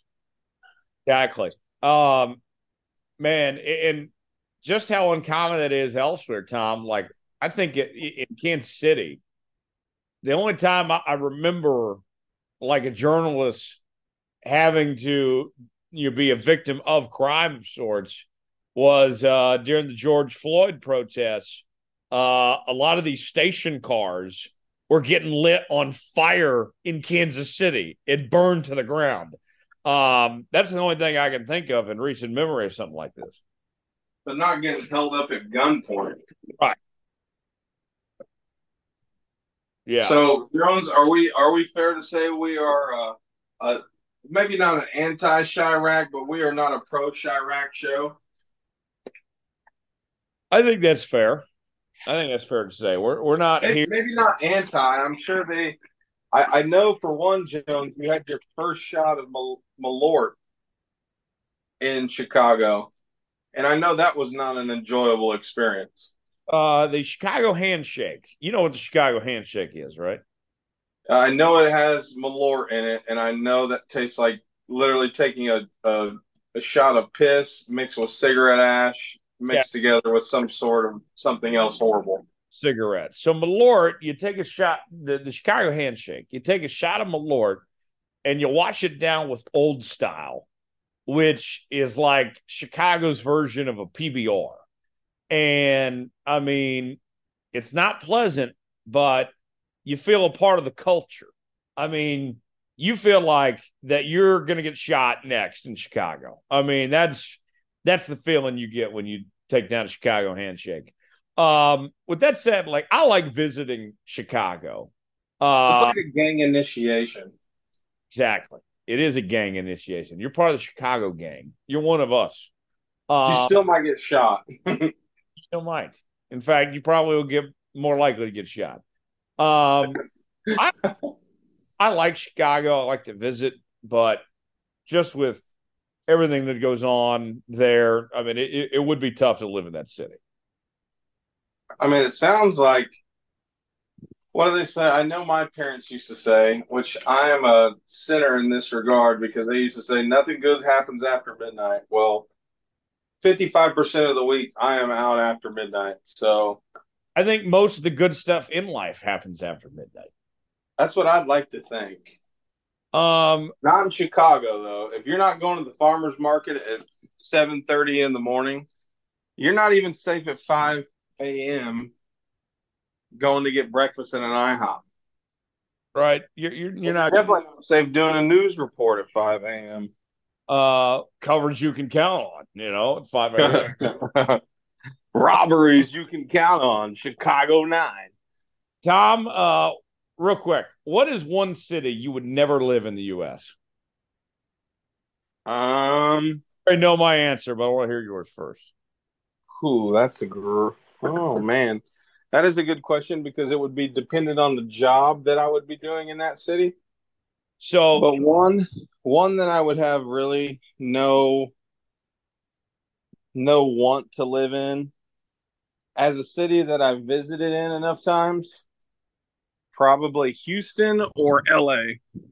Okay, you you, you are thinking too big. Uh, I, this city for me, it, it's okay. So Provo, I don't want to ever live in Provo. Okay, because you're biased against Mormons. Sure. Yep. My my answer, like I would, I would easily, I would. You couldn't pay me enough money in the world to go live in El Paso. Uh, oh, that's a good choice. I'm not being close to that border. You know, I'm not dealing with that heat over there either. I mean, I love the state of Texas, but I, I would live as far away from El Paso as possible. Mm, that's fair. I don't think I would live in. I guess another big city I wouldn't want to care to live in Seattle. Portland, I wouldn't want to live in. Actually, my sister is currently in Portland. And at the time of recording this, she just texted me. She said, I don't think I'll ever come here again. Really? She said it smells like piss, and a lot of people are smoking crack or heroin or fentanyl out of foil packs literally all over the street. She said, Good Lord. Yeah, I mean, I, I mean, I've heard Portland's bad too. Just, but the cost of living's so high, and the only thing they have going for them is like they've they've decriminalized drugs, which sounds like it's not working in their favor. But they have decriminalized weed, or I think it's uh, it's definitely legal there, which is cool. It's illegal here too in Oklahoma. Uh, they've decriminalized other hallucinogens, but doesn't sound like it's working out too hot in their favor. At least for my nurse, my nurse's, my sister that's a nurse's perspective. But Jones, another city that I probably I don't know, man. Like I've never been to New York City, so I don't want to say that I would never live there, but I feel like it'd just be too much. I like and, and maybe cost of living too high. I went on vacation in New York once, and it wasn't even really vacation because there's so much you're trying to fit in and do.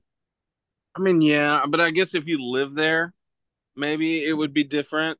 But I don't know. Like, I, you know, I probably wouldn't live in a South Dakota or North Dakota city. I probably wouldn't want to do that. Like, I Uh, wouldn't mind. I I've would been to Boise in- twice. I wouldn't mind Boise. I would not live in in North Dakota for reasons that I won't state on this show. I'll, I'll, I'll Oh, oh God, no. um, but like I don't know. I would probably move to West Virginia, or I probably wouldn't move to like I would. Here's one. I'd never move to Washington D.C. swamp. And I and to be fair, just to own up on it, I would never move to Chicago. Okay. So there you have it, full circle. Uh, that'll do it for uh, this edition of Jones Sports this week.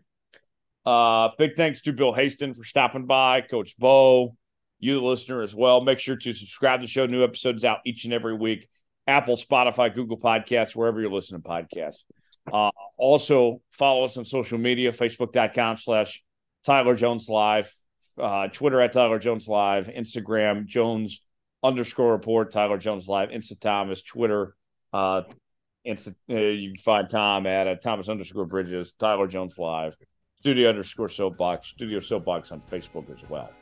Uh, we'll see you back here next week. Check out the rest of our show, Studio Soapbox Network. This show, Let's Go Racing with David Starr, uh, as well as the uh, Coach Bo Knows Pod, all that more uh, on the network, and uh, we certainly would appreciate it. For Thomas Bridges, Coach Bo, Bill Hayes, our entire crew, I'm Tyler Jones. Thanks so long. Is another edition of Jones Report. We'll see you next week.